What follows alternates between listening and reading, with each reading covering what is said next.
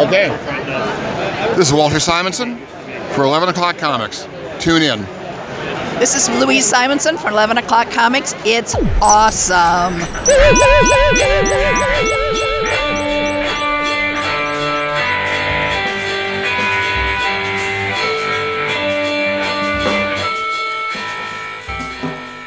Is that a finishing move? Is that what that is? Is? is what it- That's an opening salvo, No, hey. Yes. right? Yes. Like. Yeah. I, I would think that the Say Night David is the finishing. Yes. Right. I got the windows wide open tonight. So who the hell knows what we're? I love that. It's a gorgeous day. We took um, we took Onyx out to hang out with her boyfriend Monty, who uh, it was a great time, and it, and, and now they're both all all tired and just they were falling asleep in their food bowls. It was great, but no, it, today was a gorgeous day. Tomorrow looks to be even better. Uh, spring has sprung, motherfuckers. Yeah, heard. Yeah, we got daffodils in the the uh, island, so they're they didn't they didn't bloom yet, but they're One in they're, the stream, they're huh? the one, the island in the stream. No, that that is not what we are. you late, but that's funny. No, I got it. I got it. Do you know what we are? We are 11 o'clock comics, y'all, and this is episode 731 specifically. I'm Vince B. You are Vince B. I am. So damn glad to hear your voice. I am David A. Price. That is true because I know this because you were one of my star pupils. For I am the world's last true ninja master, Asano Nitobe. Wow. I'm totally lost. Is this wrestling? No, and Dash lost too, and that hurts my heart. Asano Nitobe Mm-hmm. from Cobra Kai. What are you talking about? Manhunter, dude. Manhunter. Yeah, Walt Simonson Manhunter. Motherfucker. You expect Holy me to remember that?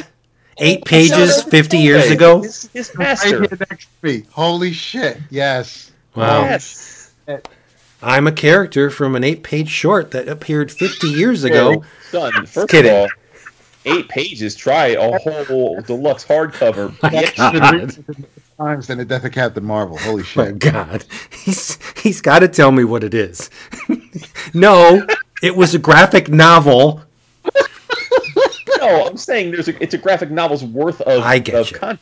I get you, but you're not Asano Nitobe. You're Jason Wood, everybody. And like Asano Nitobe, DCBS slices prices. Oh. How about that? Get Yep. your books, get them fast, get them delivered right to your door by going to dcbservice.com. That's dcbservice.com. The only place to go if you want to get your comics and your graphic novels and all that other stuff in the previews catalog, such as it is. Hug it because it may not be here tomorrow for a fraction, y'all, of the price. Such as from Dynamite. It's the Invincible Red Sonja number one, written by Amanda and Jimmy, also known as Jimmy Palmiotti and Amanda Conner, the husband and wife team. Everybody seems to love, and for good reason. They're good people. They're great at what they do. I'm sure this Red Sonja thing will be no different than anything they've ever done before. Top notch stuff. And you know it's going to look good because it's illustrated by Moritat, at least the first bunch. So, uh, $3.99 cover price, massive amount of covers, one of which will be done by Amanda herself. You can have this for $1.99. That's 50% off. The I have a question after after the the spot regarding Dynamite's Red Sonja. So remind me. Okay. And it also ties into the little game that we played on the Slack today, which we'll bring to the listeners in a couple of minutes. Uh, I disregarded any character that appears at, uh, at Dynamite because it's not fair, because they're integrated with the Dynamite universe now. I can't pull them out. But anyway. Uh, number uh, the middle, the meat and or the cheese is from AWA Upshot. It's Marjorie Finnegan, Temporal Criminal, number one. I included this because it is written by Mr. Garth Ennis.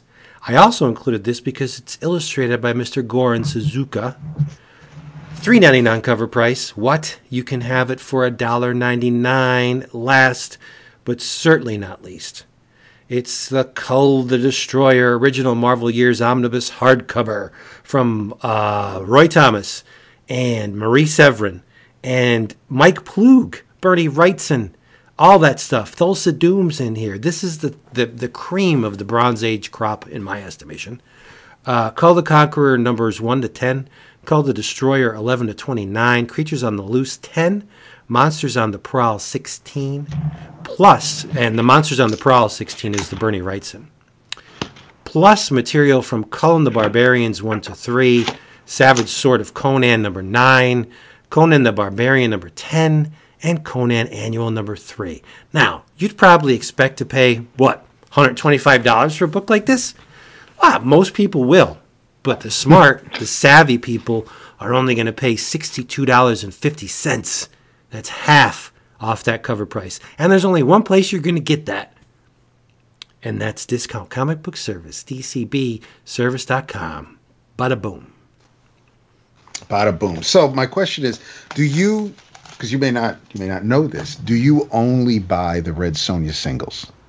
No. So you buy the collections? Oh, you mean when I read Red Sonja, do I buy the singles?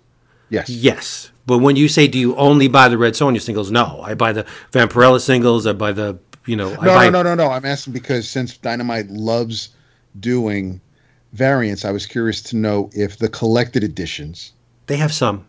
contain the variant covers. Yeah, they have for, some. uh, But the, the the the price point for a Dynamite collection is nineteen ninety nine, and they're usually five to six issues. So uh, after discount, it's like thirteen bucks for five issues. You're still paying two dollars and some cents an issue, so you might as well get the singles okay. because uh, a Dynamite uh, series with the regular discount at dcbservice.com comes out to about two dollars and seventy cents an issue, and that I'm happy paying that. I don't mind it, you know. But if I'm going to buy a trade and I'm paying exactly the same amount as the singles, like why bother? I right? Yeah, with with with I mean I mean I think I, love back matter. I love back matter with with single issues. You know whether whether it's a Brubaker book or uh, you know Kirkman in in Firepower with, with Samnee. It's I I I like the I like that if you're buying the single issues, you get the back matter. You're getting something special for supporting it as it comes out. I don't know how I really I feel, I don't know how I really feel about back matter included in the in the collections. Maybe the deluxe edition, but but the standard, you know, collecting the first arc. I no, but I do appreciate the variant covers being included in a collection, and and that's that that ties into something that was discussed today on the Slack. But yeah, it's it it's why I've decided I'm only getting the two issues of Superman Red and Blue. I'll wait for the collection because they're while we've seen some of the covers for this miniseries haven't been stellar. Um, Yeah, the you're right. Bolland cover, the Nicholas Scott cover. I and hope uh, with my luck, I'll end up with the the Romita Jr. cover on on the collection. But I I think the Paul Pope cover is amazing. Sure. But I'd rather wait for the. It's a six issue miniseries. It's an anthology. It'll it'll make a nice collection, and uh, I should hopefully get some of the covers in there. and you know you're going to get a hardcover. But um, so to, to to really answer your question, Dynamite doesn't include all the covers in their their their trade Well, that would be paperbacks its own because trade, I think. Yeah. that's what I'm saying. Because you get the you get the um the say Linsner cover, and then you'll get the Linsner Virgin cover that doesn't have the logo, and then you'll get the Linsner uh, pencil uh, layer of the. So they don't put all those in there because then that yeah you're right that would be like a huge collection on its own but you get the you get a good representation of what the covers were so Okay. um but yeah I, I like it. I like the singles because I could turn to the back and see all the covers that I would never ever chase. Uh, I pick one and I'm happy with it. So Yeah. Yeah. usually Jae Lee. So whatever. So there you go. DCBService.com. Love it. Yeah. All right, let's get this out of the way. For me, anyway. Well, wait. See, that's okay. All right. Go, go ahead because I go ahead. Go ahead. Go ahead. So I am drinking coffee from my pal Ronald's place.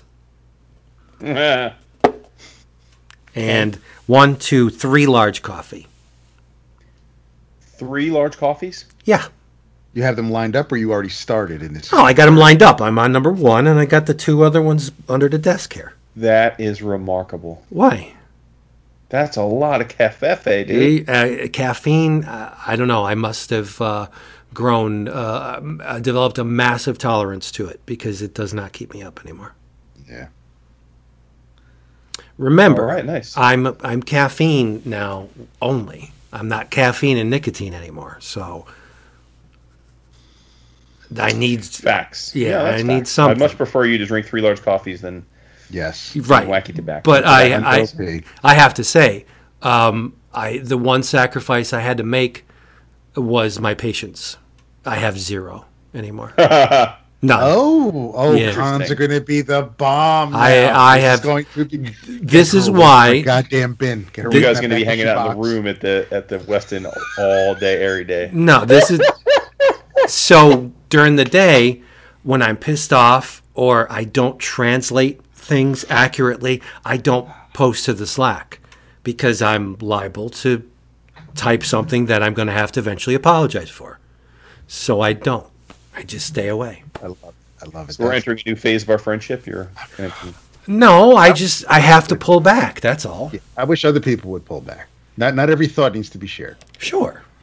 But I mean the, the, the lack of, of the the nicotine my my uh, translation module sometimes gets impaired. The fuck do you mean by that? What are you saying to me? Are you calling me out? You know what I mean? So I just kind of like no, Spider. just yeah, Looking at ju- me? just move back. Just uh, lean Sorry, back you? in the chair, enjoy.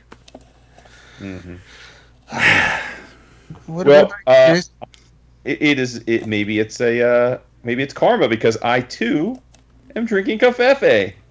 Hmm. McDonald's. so Oh, at home N- Nespresso.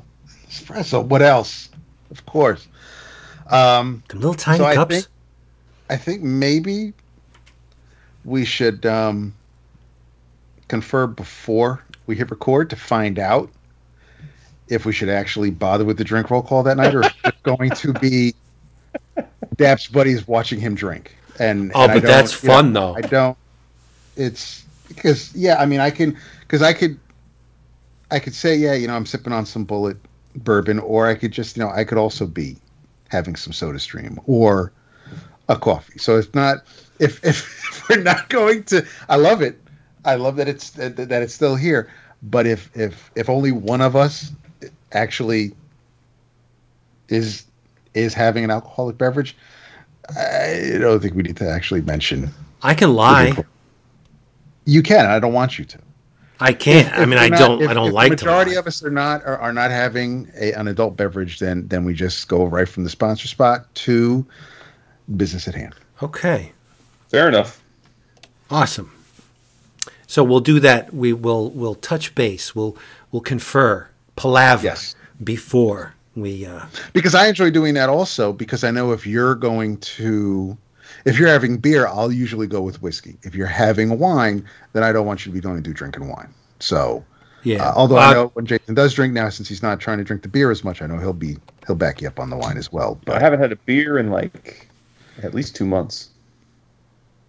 I had one the other night, which is It's weird. not for lack of wanting to have a beer. I know, no, I know. Nice. Okay. Well, I didn't mention it going in, but surprise! This is the book of the month episode. Yes, and the book of the month in question is Star Wars Legacy, Book One, Broken, by John Ostrander, Jan Duursema, Dan Parsons, and Brad Anderson. Um, now, this has been uh, swapped around over the uh, the years. It started at Dark Horse, and now I believe, right, it's the possession of Marvel, as is all Star Wars comics. So, I don't. Are are they? Is Marvel reprinting the legacy stuff? yeah, yeah, I They think are, they're okay. doing epic collections. Yeah, they should. It's great stuff, right? Sure. Yeah, I mean, Yeah. and they own it, so why not? It's it's. Oh, if they own it, they're going to print the shit out of it. Yeah. Facts, yeah. Uh, so I, I would definitely buy an omnibus of this series. Oh yeah, it is. I think, just my opinion, uh, that Legacy was by far the best Star Wars ever got at Dark Horse. I don't. I'm not saying you're wrong or right because I haven't thought about it, but I will say that in terms of empiric, like validation of what you're saying, it's one of the few Star Wars runs of at any publisher I ever read in its entirety. So I definitely lean your way. Yeah, I have a hierarchy of Star Wars. Uh, we talked about this.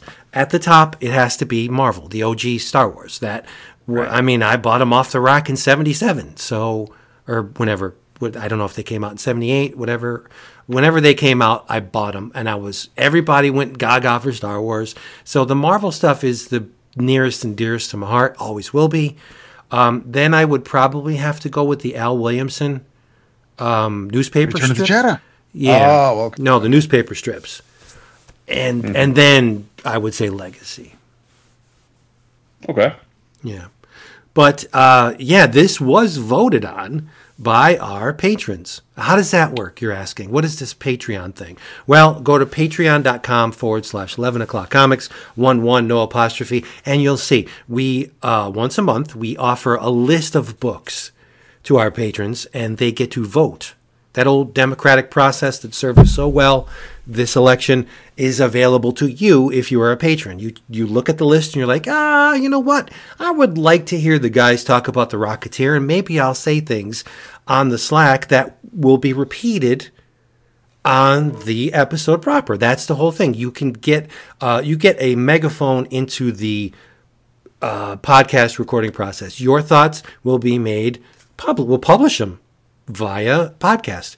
So that if you want to get in, if you want to go in that deep on 11 o'clock comics, we would love to have you. Uh, but hey, check out the Patreon first, patreon.com forward slash 11 o'clock comics. We love all our patrons. They're amazing, amazing people. And, and it sucks to call them patrons. They're not, they're family. They are. They're, they're, definitely. I mean, they're they're supporting us. They're they're just they're truly wonderful people, without a doubt. Yep, it's the truth. Oh, so let's get into the Star Wars Legacy Book One, Broken. First question. you do it, do it. You can already. Um, we've already kind of hit on it, but uh, so we'll go with Dap first because uh, he hasn't spoke on it. Uh, first experience. Uh, what is uh, the what? When was your first experience with uh, with this here work? Last weekend. I, Damn. Yeah, Movie. I, I I am. It, it's. I mean, this is this is material that was all, um, I guess, published in in 2007 or so. But yeah, I wasn't. I I the last. I was. uh I went to. I followed Star Wars to Dark Horse when they did the first miniseries, um, Dark Empire, where you had um, what you call it. Um, the, the the Cam Kennedy art, which uh, which took place right after um, Return of the Jedi, and I would poke around at, at, at some of it, but when it came to Legacy, it's a complete blind spot. What are you talking about? Dark Empire? Yes. Oh, okay. Yeah. No, yeah, you're right. That was good stuff. Yeah. And uh, Vince, you sounds like you were buying this as it was coming out. Yeah, I bought these right off the rack. Yep. Uh, what was it? It was Legacy. Um, what was the other? The, there were two Knights com- of the Old Republic. Knights of the Old Republic, which I didn't like all that much, but I still bought it. And uh, yeah, the occasional, the occasional Dark Horse one shot or miniseries. But Well, and, and uh, so I wasn't buying them off the rack, but I did buy all of these. I bought it like the entire run in single issues from my comic shop. uh, I guess a bunch of years ago now, um, and, and I also bought the entire run of Knights of the Old Republic. Um, for those that, that that don't know, I thought what was cool about both of those series is the conceit was that in this case, Legacy takes place a hundred or so years after the original films, and in Knights of the Old Republic takes place long before the Yeah. original films. And I think that really served both of these series well because it allowed them to hint and put tendrils of connectivity into the stuff that that was so pivotal to us as youths. but it didn't force them to try and find interesting stories to fit into that core group of characters and and try and make them as important as the films. And, and I really think that's like that's the way these things should be done. I, I like eh, so much so that that if and when Disney puts out another trilogy, I hope it's it's you know like far away from the timeline that we've been getting all these years. Right. For that reason.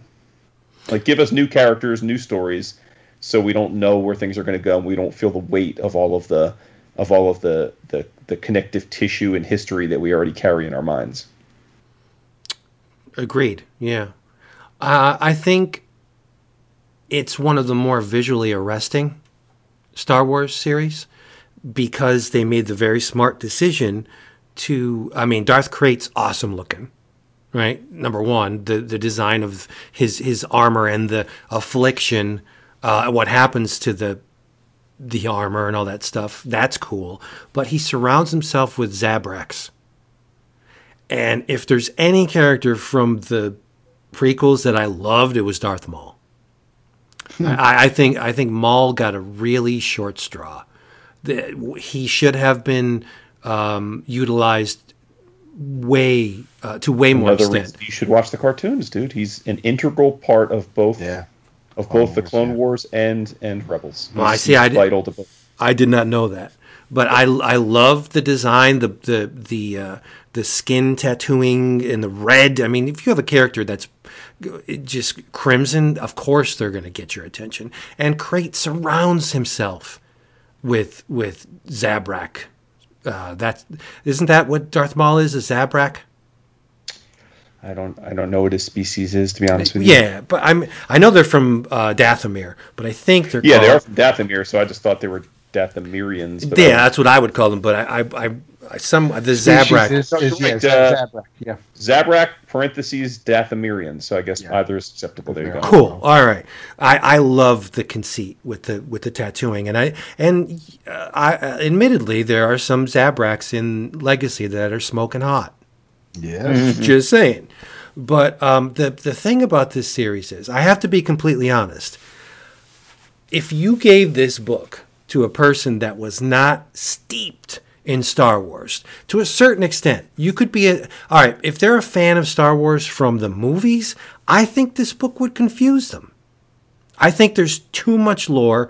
There's too much mythology in this book. I think mm-hmm. it's great, uh, but there is a lot of heavy lifting the first issue alone, the setup of this issue, I mean, if you're distracted, you're going to miss out on a very crucial uh, part of the story, the, the setup, right? So, uh, is it a great comic? It's a great Star Wars comic.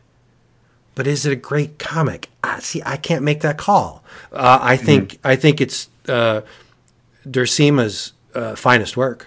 Easy, right? Yeah. Oh yeah. Um, I, I, I, it's not Ostrander's because Ostrander has written many wonderful things. Sure. I, I think this is Star Wars Legacy is great, um, uh, and it's a complete package. It, it should appease any hardcore Star Wars fan. That's the thing, hardcore Star Wars fan. If you gave this to somebody who has no idea who any of these characters are and have just maybe seen, you know, the original trilogy, this is going to completely mystify them. It's, I mean, and and not to go too far, but I mean, I think this is. I know Jan from her work on on DC more than anything else, especially in the '80s, and so it was great to see. I knew that she was working on the Star Trek, Star Star Wars stuff, especially at, at any convention, and and um, we met them. Yes, we met her and Tom, her and her husband, and and they're fantastic people, and um, it's it is I, I think yeah, looking. I mean, because obviously it's after the majority of her DC work. I, she's she's definitely. Um, it's it's consistent. I mean this this collection is it's not even the first five issues. It's five issues, but I don't know why. Uh, Jason has the series, so maybe he could tell us. But but it, it, number four is not included in this. It's just it's one, two, three, five, and six, uh, which is it's fine because I'm sure I'm guessing four kind of maybe interrupts the story that they're telling with with these particular characters or setting this up. Um, but I thought, yeah, from start to finish, I mean, the book looked great. She she's absolutely fantastic, and it it I will, I will, I will echo what you said, and and uh, yeah, it is. It's. Yeah. I, I would consider what I've seen so far, based on this, and I want to continue it. That that that legacy is uh, is a best work. Yeah, I have a Master Sazen by Jan. Oh, Ooh. nice. Yeah, it's just a little sketch that she did in, Sure. you know, whatever.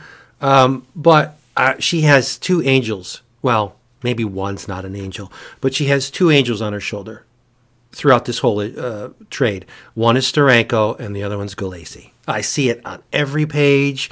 The I the see the for yeah, the oh come on, the it's it's it's blindingly apparent, but that's not a bad thing, right? Influence is good. She she doesn't ape, she makes it her own. Like she takes that chiaroscuro, not to the extent of Steranko, but I would say she has a, a an approach to the, the the human anatomy that's very much like Gulacy, only she softens it a bit. She not as hard as Gulacy, like everybody's super chiseled when Paul you know draws them.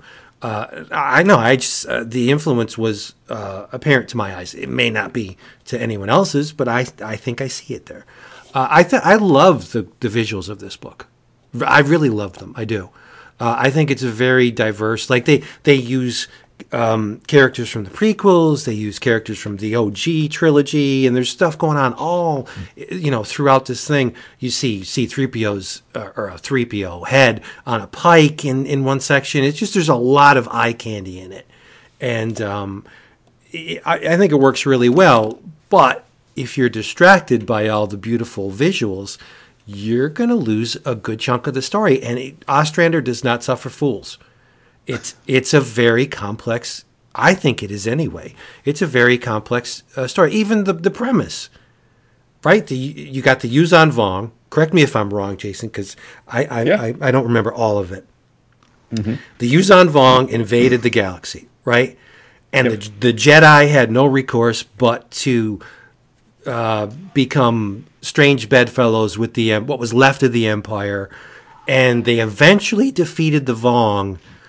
But the Jedi were compassionate dumbasses as usual, and they didn't have the Vong killed, the surviving Vong. They had them exiled Correct. whi- which the Sith used to their advantage. They said, "All right, let's create this false flag operation, and we'll blame the Vong." And everybody hates them already, so it didn't. You know, push didn't necessarily have to come to shove. Everybody hated the Vong to begin with. So the Jedi and the Sith were at each other's throats again. Um, the Jedi is whittled down to a really small fragment of what they once were, and that's when the issue opens, where you have Darth Krayt. He just takes out, he kills the Emperor. Um, Emperor Roan Fel and assumes the throne. Ha ha! Guess what? It wasn't the real Emperor because the real Emperor Roan Fel was schooled in the ways of the Jedi. Yep. So he would never have gone, gone down that easy. And that's where uh, that is the, the premise for this entire series, where it's uh, in the fallout of this massive galaxy wide war. Um, the, the role of the Emperor has now been uh, assumed by a Sith uh, in the form of Darth Krayt, and Jason can take it from here. I just wanted to see if I had the, the whole lead up right. Yeah, no, I mean that that's exactly right, and and like you said, it's it is a complex thing because it's kind of like you know a lot of people that depending on whether you came in with the OG films or you came in with the prequels, your interpretation of the rebels and the alliance versus the empire might be confusing. But yeah, in this case, there's a fractured empire. It's nowhere near as strong as it used to be, but there's basically two claims to the throne. I mean, it's really like the un, that's the political undercurrent is that is that uh, you know there's and it's and the the Jedi don't really at least the Star they don't really exist anymore because uh, by the way, how many times have the Jedi been wiped out? Like, Seriously. like Jesus Christ! I mean, uh, man, for for like elite space ninjas, they they sure do get their asses wiped out a lot. Um, but uh, but yeah, and then and then this book, the the central protagonist of the book is is a, a dude. And by the way, before we, his name is Cade Skywalker, and I got to say that this, I love this this series. Um, uh, why they got to give the guy Jheri curl? It's like Yeah. Right. the hair is jank. I mean, I can't believe Jheri curl's a thing in like thousands of years from now. But whatever. Um, he is no surprise to anyone given the name, a direct descendant of the Anakin Luke lineage. Um, don't know how many generations. I guess probably three or four, based just on the timeline, hundred years. But um, but we're we're introduced to them at the beginning. There's a battle um, when all this is happening. There's a battle on um, um, what's the name of the uh, Ossus. yeah Ossus, and and there's a battle there, and that's where Cade is with his father, and who's also a powerful Jedi, and and a bunch of others, and basically they're getting their asses whipped. Um, and his father orders Cade and his uh, his his Padawan, who's now a Jedi Master, to to leave with a bunch of younglings and escape um, before they can all be potentially slaughtered. And Cade's like, "I'm not leaving you, Dad. Like, I'm not going out like that," and effectively disobeys a direct order um, to to to leave. But it, he's not able to to save his his father. His father is killed in front of him by one of uh, we come to find out uh, you know one of of uh, Darth Krayt's yeah. right hand uh, men. Uh, But you don't do Cade dirty. He at least waited to get the younglings onto that's Shadows. fair. You're right. He does listen to him at first. He's not Anakin. He's not killing kids. That's true. Yeah, he, Yeah. he he gets the kids on the flight. He does listen to his dad, but then as they're safe on the on the ship, he sees his dad getting over. right. He's like, right, back. I'm going back. Yeah. Yeah, fair enough, fair enough. Um, and, and his and his his master is his father's apprentice named Wolf Wolf Sazen, which is a cool name. It's one of the better Jedi names. Um, yeah, and his dad gets killed by Darth Nihl, also another awesome name. Um, and, and he he the the kid basically, Cade is a teenager, we we are led to believe, um, well, some think he gets killed, but but in, in essence he disappears. We we don't we don't know what happens to him. And then the book picks up much later, um, and, and really the whole series from here on out, not just volume one, centers around Cade and his band of of of, uh, of cohorts. Uh, he's an adult, and we're reintroduced to him. He is an adult bounty hunter, and he has um, he has a crew, as all good bounty hunters do. His his companions are Jariah Syn, who's a like a, a dreadlocked. He looks like a human. He's he's a, a black man with dreadlocks, and then super hot uh, uh, consort. it's also his girlfriend, not just his his partner, uh, uh, Del- uh, Deliah Blue, and um, she's super fine and uh, and quite able in, uh, in in in in all matters. She's Yes. a good pilot. She can fix you the know, she's- engine too. Engine goes. Yeah, she's a, she's she's she's a triple threat. oh yeah. Um, what's interesting is uh, is Jariah is is a racist. He's a Jediist Yeah. like a lot of people. Uh, a lot of a lot of people hate the Jedi now because of the way all this went down, and and he's distrustful of them, and so they're tracking down as bounty hunters. They're tracking down Jedi, and and and Jariah every time he gets, he's like, "Dead Jedi's better than a live one," you know, like Yeah. Um, and and it sets up this this strange dichotomy because obviously Cade is is although he's not a practicing Jedi, he is uh, you know he he is certainly super powerful. And I, I should say two two things. One, um, during the whole Battle of Ossus and, and everything, um, one of the one of the Jedi, Cade's, ma- Cade, Cade's master, gets there's, there's the plane. Taps, uh, springtime taps windows are open. Um, gets mortally wounded, and uh, we get a glimpse of just how powerful Cade is, even as a youngling or as a teenager, uh, a Padawan. He he brings his his his master back to life effectively yeah. and everybody's wigged out about that because to do that is not only incredibly requires incredible power but it also requires you to dip ever like dangerously close into the dark side. It's it's for both basically. Um, but but nonetheless he does it.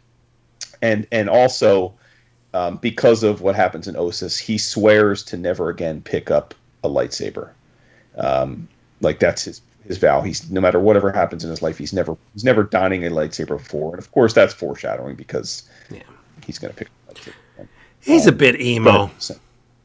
Oh, he's definitely emo. Sure, Yeah. for its time. Oh, yeah. No, of course, but that's okay though. I think that's all right. Ah, no, I don't mind it. I mean, if you see your father go down, yeah, I can grant you a little bit of leeway. You can be a little weepy, a little whiny. You could resort to to drowning your your emotions in drugs, right? Which is what happens. Cade has an addiction to something called a death stick that kind of silences not only the feelings that he he had seeing his father cut down, but this is the one of the better parts of the the series for me is Cade is frequently visited by Luke Skywalker. Yeah, very cool part. Yeah, It's kind of like the spirit guide. Yeah. and because of the uh, the the uh, potency of the death sticks, it kind of puts a uh, a kibosh on Luke's visits, which uh, Luke is just trying. I, and you don't really know if it is actually the the ethereal. Uh, uh, astral form of, of of Luke through you know the Jedi powers, or if it's just a manifestation of uh, Cade's subconscious or his mind or something. Right. You, you don't really know. I mean, it, it's irrelevant either. Either way is is valid uh, because the drug just eliminates it. So whether or not it's the real Luke um, doesn't really matter. It's Luke. So uh, he he's he's dosing himself to not have to feel or or realize, you know, that he's he's a, a very crucial part of what's to come. Uh, his his powers make him very very desirable. Unfortunately, um, the Jedi are um, they're trophies in this reality. They're they're hunted down, and because Krayt wants to round up all the Jedi, because the more Jedi he gets in live, uh, that he could question and and uh, find out where other Jedi are, and the more Jedi will lead to other Jedi, and blah blah blah. So yes, he wants them alive so he can uh, they can lead him to more Jedi. And what he really wants to do is he wants to find the the real Emperor Roan Fel. Yeah.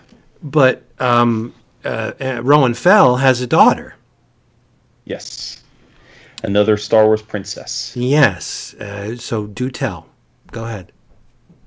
Well, um, essentially, uh, well, exactly. She she's a princess. She's sort of um, well, I don't want to say a freedom. fighter. She's like Leia, basically. I mean, she's you know, it's She's a lot like Leia. Yeah. Yeah, I mean, I, I don't Yeah. think that's that's by accident, right? I mean, I, I think he's kind of drawing from the from the the the the analogs of, of that of that classic Star Wars era. But um, but yeah, like it's it's it's a thing where um, the Krayt is a he he he decides well if I can if I can I can either get I can either figure out where the where dude is or maybe I can if I can get his daughter then I can you know use her as leverage and and, and, and draw him out.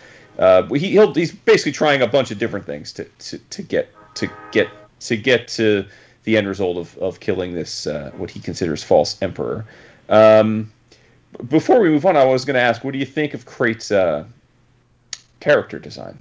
Because it's much different than any other uh, other Darth, right? Most most most of the the, the, the Darths are um, wear like fairly, you know, like either hoods or or More subdued compared to this. yeah, yeah, like Yeah. Krayt wearing basically looks like armor made of some kind of alien bones, is what it looks like to me. Well, when he's not assuming the role of the Emperor, he plays with GWAR on tour. So, you know.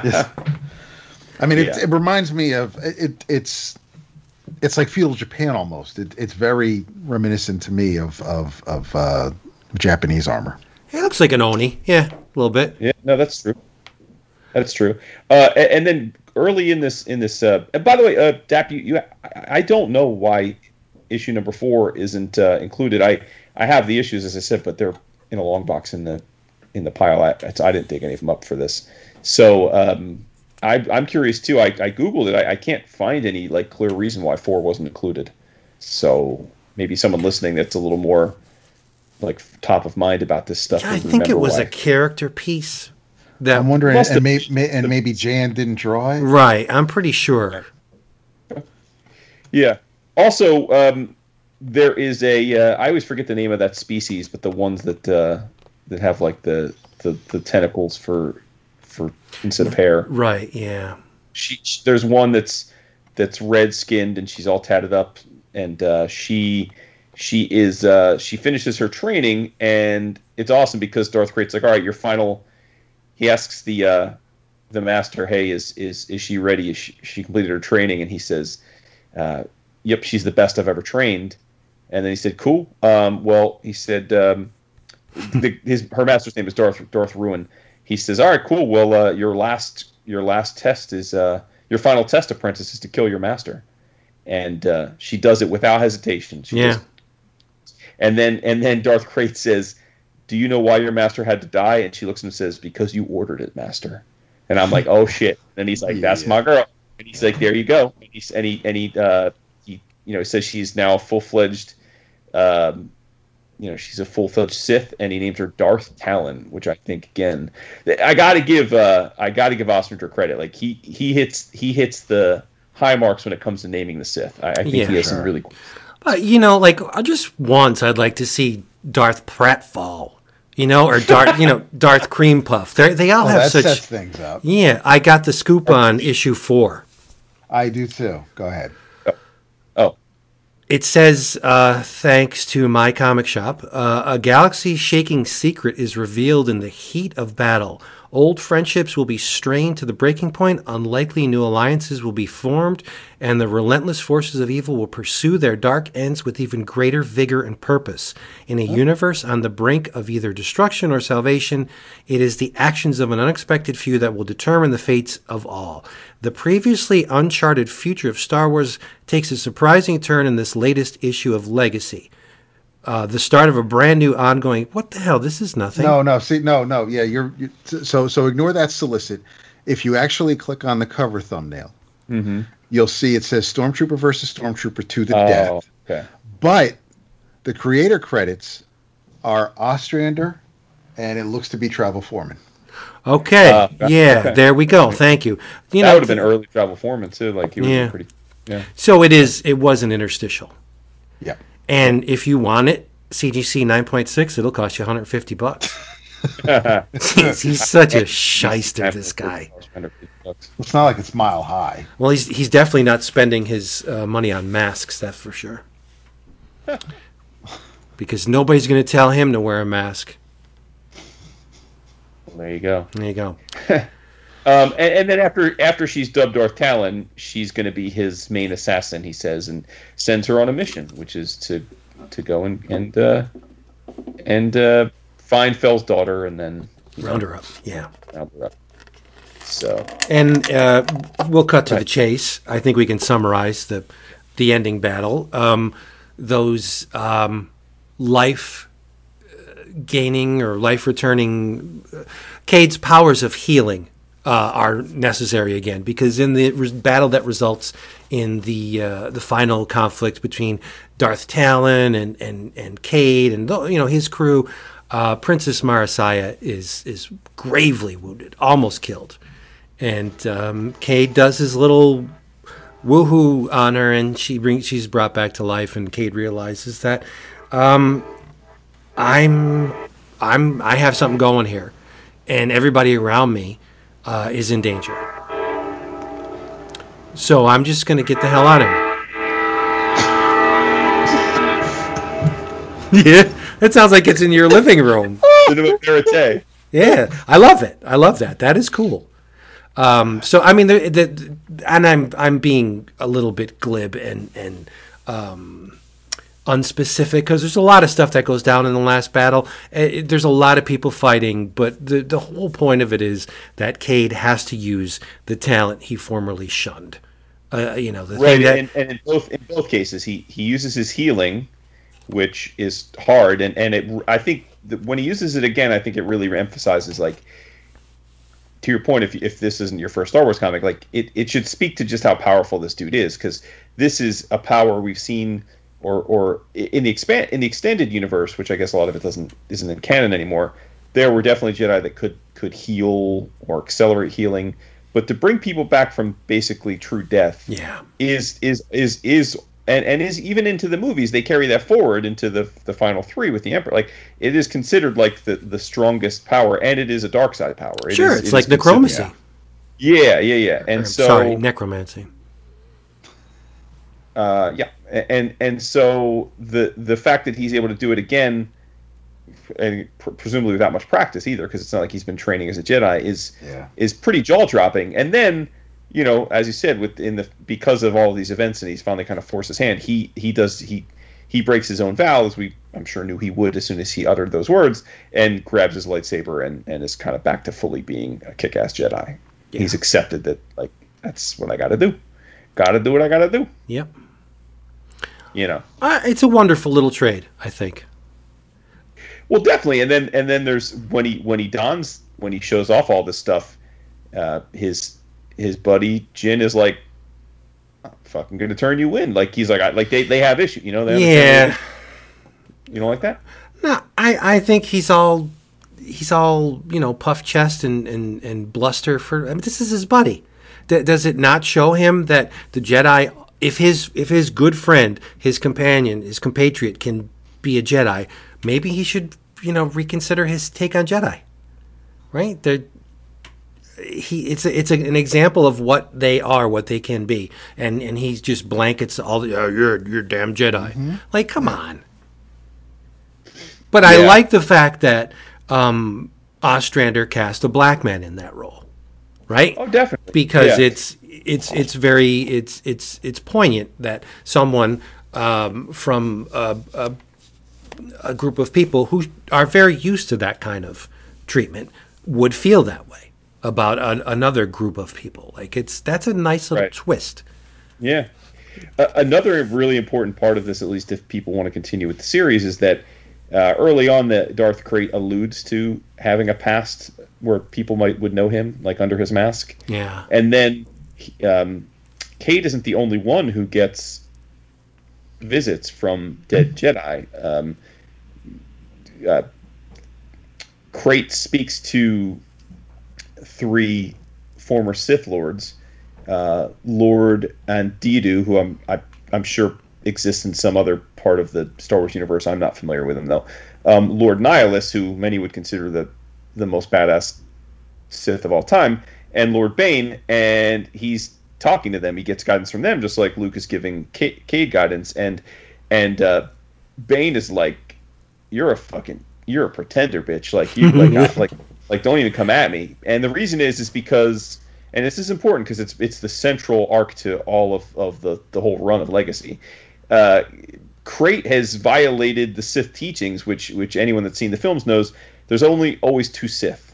There's the master and the apprentice. It's always been that way. If you want to become the master, you're if you, you as the apprentice, you either kill the master or the master's gonna die. It's always been that way. There's only ever two, and we know from page one of this book that there's there's many Sith running around doing Krayt's bidding, and Yeah. and and his elders or his his successors are giving him issues from they're like dude this, that's whack like you're like you're that's not the way we do it and Krayt's like fuck the way you did it dude. Like I improved it. I made it better. Like we're the one Sith. Like we're one collective and it's Sith. And uh, you know and you can suck it. And um, and that's a huge deal. Like that is definitely the issue throughout the whole um, you know that like that exists throughout the whole the whole of the story. You know what I mean? Like like that is an important part of of of him. And really and and as as the story as the journey goes on Cade basically through a series of Cade doesn't have it very easy in this book lots of bad things happen to him and his people around him but he he his quest is effectively to destroy the one Sith like to that's basically becomes his his quest is to just to just to destroy it completely and um and I will say that that one of the other reasons I think this series sticks so fondly for me is that it it isn't like open ended. They Cade has a journey and he he goes on that journey and the journey ends and and he goes off into the sunset and like you don't feel that I at least I I never felt the need to to read another Cade story because we we we saw his arc. Like we got a complete view into his arc from Yep. reluctant hero drawn back into you know trying to complete his his quest. And I I loved that. I really thought that was great. 51 glorious issues. Yeah, yeah. Yep. I would highly recommend people can. I mean, if you enjoyed what you read, if you read along with us, I, this is definitely one of those series that uh, if you haven't heard it in our voices already, it's worth continuing on. I, I, I think it's a lot of fun. Yeah, I'm gonna. I I want to uh, find more uh, about it. I really do like the way um, Duursema portrays Luke. Uh, it, it's reminds me of the versions by by Infantino, by uh, by friends, by everybody who did the um, the Marvel run. Um, I I I like this a lot. I I didn't. I mean, I I know I know based on the fact that we got the last three movies uh, that uh, once once they decided to continue the Skywalker saga, that the whole extended universe that Dark Horse gave us was pretty much no longer canon. Yeah. Uh, so so these are the, the what ifs or alternative tales and and but but they still it's I, I view it as like you know just like Jedi folklore or something like that. It's like these are just these are other stories that that can be told in this universe. They may not you know yeah Cade may no longer Cade, Cade may not exist as a descendant of Luke Skywalker, but that doesn't make this story any less entertaining or or worthwhile to check out. Right.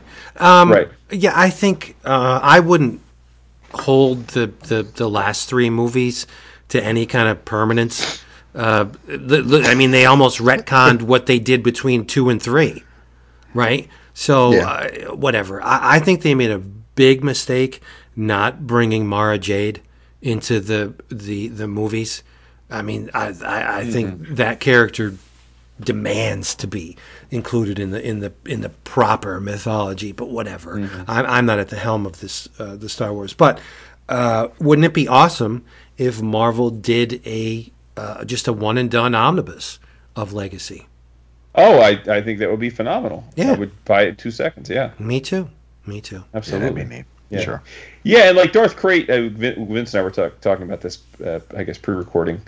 Um, he, he, we do, we do en- eventually learn more about him. He, he's a, his, his, he was a Jedi, um, uh, named uh, A'Sharad Hett, and his dad was, uh, was also a famous Jedi. And, and as, as the story goes, um, Krayt, when he was a Jedi, uh, wa- was a, was a general in the, uh, in in the uh, in the army and uh, and fought in the Clone Wars along with with Anakin and, and Obi Wan. So again, if you're a fan of the of the Clone Wars cartoon component, which by the way is is still canon, um, he would have been alongside those guys. He would have been beside like Kit Fisto and and all those other generals. You know, Mace Windu fighting fighting, and and eventually he he gets lulled into the dark side, as, as, as I guess seems to happen quite a lot to these motherfuckers. Yeah. But um, like it's like, damn, dude. Um, and and he like he is certainly the arch nemesis throughout the whole run, and at one point he dies, or so we think, but he doesn't really die, and then and then eventually it, comes down to a battle between he and to, between him he and Cade, and like and Cade too. Like we learn all about his past. You know, he we, we saw obviously saw his dad get killed, but we um he he reconnects with his mom, who's in a different role now. We you know, there's a lot of stuff that happens on Tatooine, which is cool. Obi Wan, at least not Obi Wan, like the memory of Obi Wan, and he's got a role to play in Krayt's life, and uh, yeah, it's all like I think like they touch on that stuff without having to get it overly like inlaid into like saying that he was you know like he, like it, it's it's neat. I, I just think I, I like I think they did just the right amount of of tying this to the old source material, and and in fact, Krayt even and his family were were uh, were Tusken Raiders for you original film wonks. Like they, that's they lived as Tusken Raiders and when he was a kid. Wow. So yeah, so that's kind of cool. So you could see he he grew up like he was he wasn't like one of the uh, privileged. You know, he was more like Anakin. He he came up hard. You know, he came up hard and he's got a he's got an edge to him Nice. result. Ah. so And Edge and Anakin are not not not not really two words I would have together, but I guess. Well, you. again, you're judge. You, you, I, I think. I mean, I've said this a million times. I, I think you you can't. I don't think of Anakin in the way that we see him in the prequels. I, I Right, think of Anakin yeah. in the way of of eight or nine seasons of the Clone Wars. Sure. And and, and which I think makes for a much better interpretation of him as Darth Vader because we get to see him for well, literally years acting as a very adept and important hero right. and you see his corruption. It feels it feels more, you know, it it, it feels far more impactful and and tragic than than in the films where it's just like, you know, dude's a, you know, he's an entitled little kid and then he just gets doesn't get his way and he decides to you know become the world's or the universe's most evil person. It, It's kind of how the films make it. You seem. got to blame Obi Wan. Probably, and well, Well, you got to you got to blame you got to blame Lucas for not letting other Well, no, direct this. I mean, it- All Obi Wan had to do was kick that whiny bitch into the lava, and it would have been all over. it, it's i mean it's it's something when when the animated anakin uh is is more believable or Yeah. Worth watching than an actual real life hayden christensen Yep. Yeah, well, but remember, oh, yeah, and and remember, Dave Filoni, who show ran both of the cartoons, is the co-showrunner of of the Mandalorian. Yes. With so that that's also I think like Filoni did it right, man. Like he really he did it right. Like I said, Vince, no I mean. Filoni is is is no joke, dude. Yeah. I would love for them to give him like a three film deal. yeah That would be awesome. But- Sweet. All right, so there you have it. Book of the month Star Wars Legacy, Book One Broken. Hope you enjoyed it. Uh, if you would like to participate in future books of the month, all you got to do is go on to the Patreon, patreon.com forward slash 11 o'clock comics. Cast your vote. Well, you got to join first, and then cast your vote.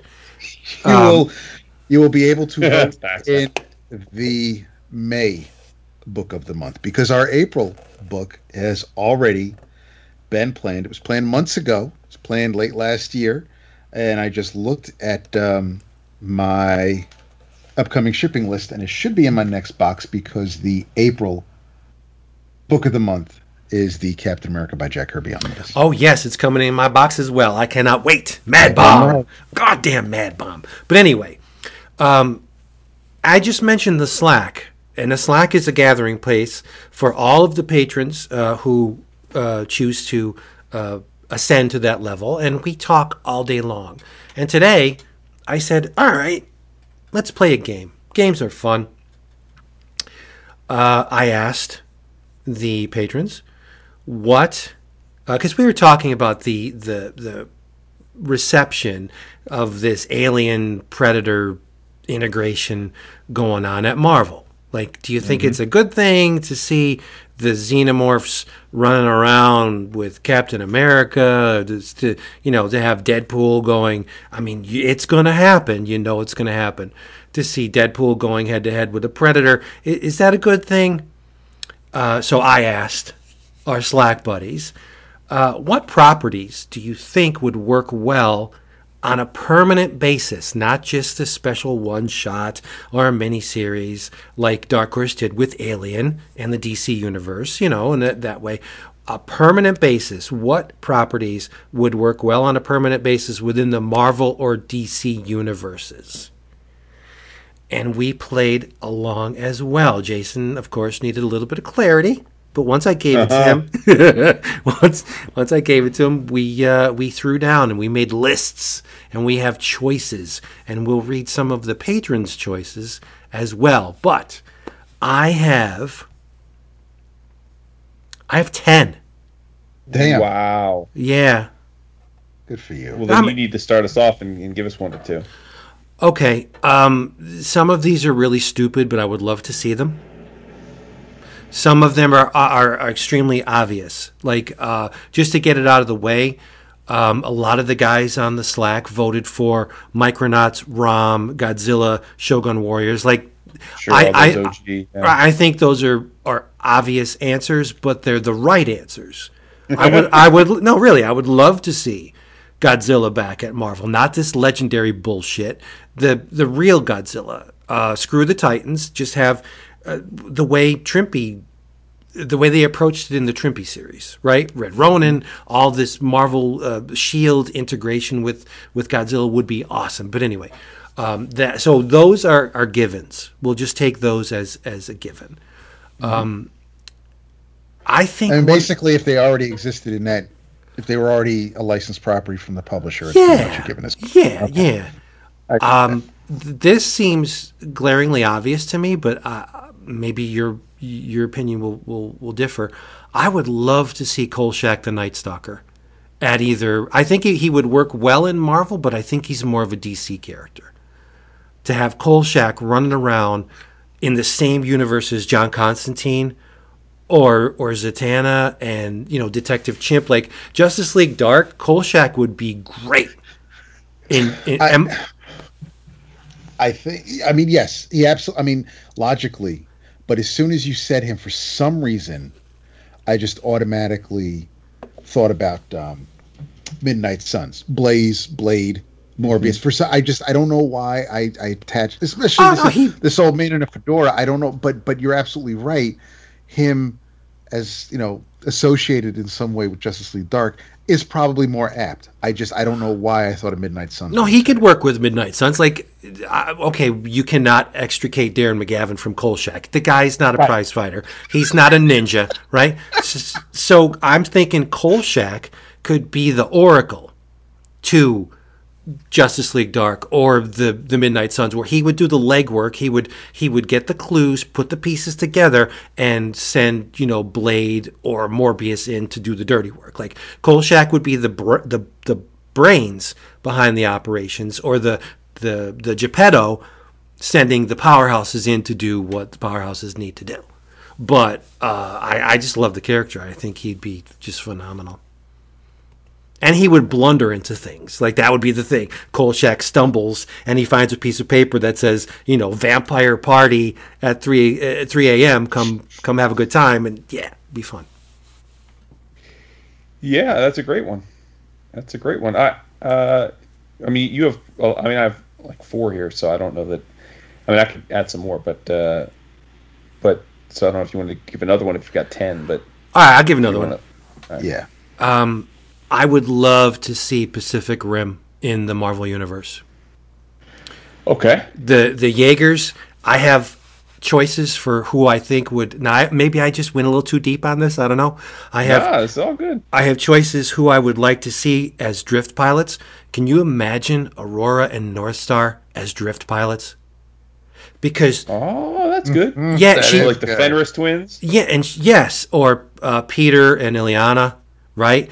Um, but the best, the absolute best drift pilot ever in the Marvel universe would be J. Jonah Jameson, but only Hilarious. no, listen, but only when he's paired with Robbie. That's the, you. You have to have those two together, and I'm thinking, like, just to get the kaiju, like, who who wouldn't want to see Knifehead in the Marvel universe, right? But the giant Jaegers and and I wouldn't go superhero. Like, nobody wants to see Peter Parker as a drift pilot because why? Right? He's Spider Man. Nobody wants to see- Thor. Or you know the, the the big top level characters, I, I wouldn't put them anywhere So near. that's a Marvel because they got that Marvel Mech series coming out right now. Oh, have you read it? no, It's no. horrible. It's absolute. it is. it, it, and it's Carlos Magno on art, and he's totally wasted. It's just whatever. whatever. But no, I, I want to see Aurora and North Star as drift pilots because she's nuts, eh, but she knows how to. She knows how to budget her crazy and how to how to how to level it. Uh, so I think she would be great in the drift, and and they they have they both have extremely quick reactions, especially North Star. They'd be Yeah. like awesome pilots. Yeah. Yeah, that's a good one. Yeah, that is a good one. Um, uh, yeah, that's for me. uh, As you just sounds like you've done too. I, I tried to make sure that it didn't just like, I didn't just say like, oh, put GI Joe in Marvel just because Right. like me, me. So I I thought it, I could definitely see Mask, my boy Matt Tracker, being in Marvel because Mask is you know an acronym just like Sword was a spin out of Shield to handle um, space issues. Mask could be a spin out of Shield to handle like all kinds of cybercrime and cybernetic stuff, That's cool. right? And And so, they team up with US One also. oh my god, I. And- I don't think there's ever been a more genuine reaction on this show.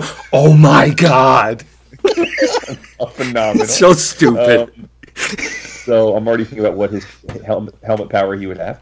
Um, but yeah, so there you go, Mask. I think I would love to see that. Wow. That's a good That's one. great. Yeah, it's a good one. I, I, I have, I have, I, I really only have two. I wrote down three, but I really only have two. And the the second one took a minute.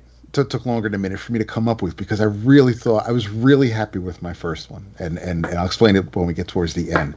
But um, but my big number two because I just I thought that it would be cool since it all takes place in space. Um, Voltron Oh, because yeah. I figured it would meet up with um, the the princess and the crew could meet up with the Guardians of the Galaxy. I just associated that that team up initially, but having them in space messing around with the other cosmic entities, I thought just it it it was it wasn't forced, but it was one that just kind of clicked for me. Mm-hmm.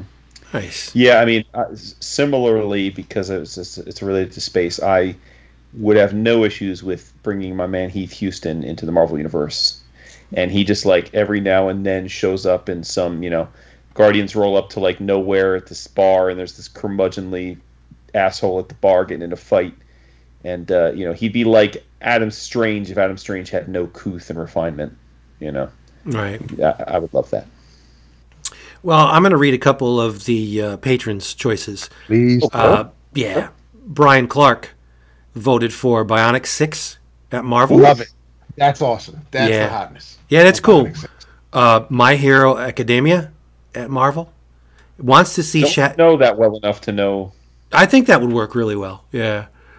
Uh, Shadowhawk at DC and Kick Ass in DC. And I like the way he used the street level characters at DC and the big bombastic bada boom characters at Marvel.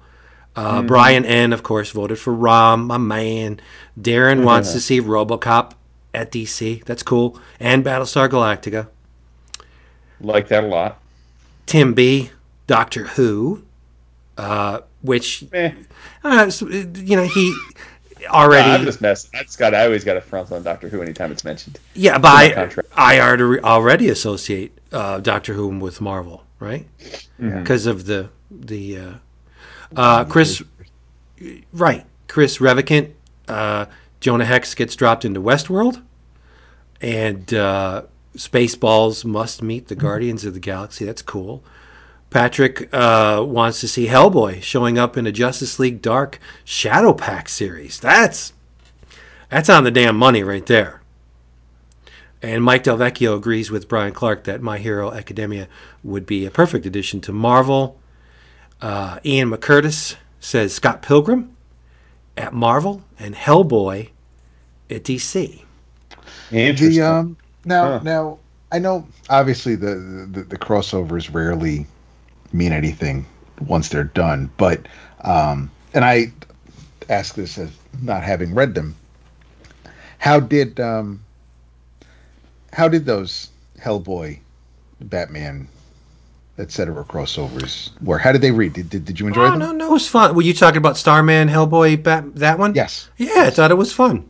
Yeah, and it didn't go on It, it forever. made, it made sense. No, I know it didn't, but it. I mean, it, it, it, it made sense on like you know, well, Punisher and Archie's fun, but it, it's. I mean, oh it, no, it- it, was it was goofy fun. Yeah, I mean, it wasn't a world breaking story, right? It was just Right.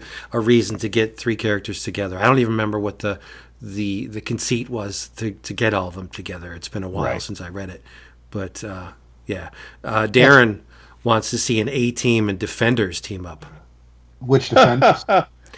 Uh, this must be. I don't know if this is the the the better defender or if this is the. Uh, this is the Gargoyle, Iceman, Valkyrie defenders. Yeah, I, I don't know, but either way, I think it would be cool. Yes. Um, Mike Delvecchio, I love him, but he wants to see either company make Kamen Rider comics, and I, I can't co-sign that. Uh, if if they made Kamen Rider comics and just relegated it to a, its own little universe, then yeah. Like I, I'm gonna kill somebody if Ultraman tiptoes out of this series that he's in and goes into the Marvel universe proper. That's not good. That's not because because Kamen Rider, Ultraman, um, e- even the the the Super Sentai series, they're too special to to you know dilute them at, with the rest of the Marvel universe. I maybe I'm just uh, I'm I'm biased, but I wouldn't I wouldn't insert them. But uh, whatever, it's uh, it wasn't my answer, right? Uh, but I do have more answers.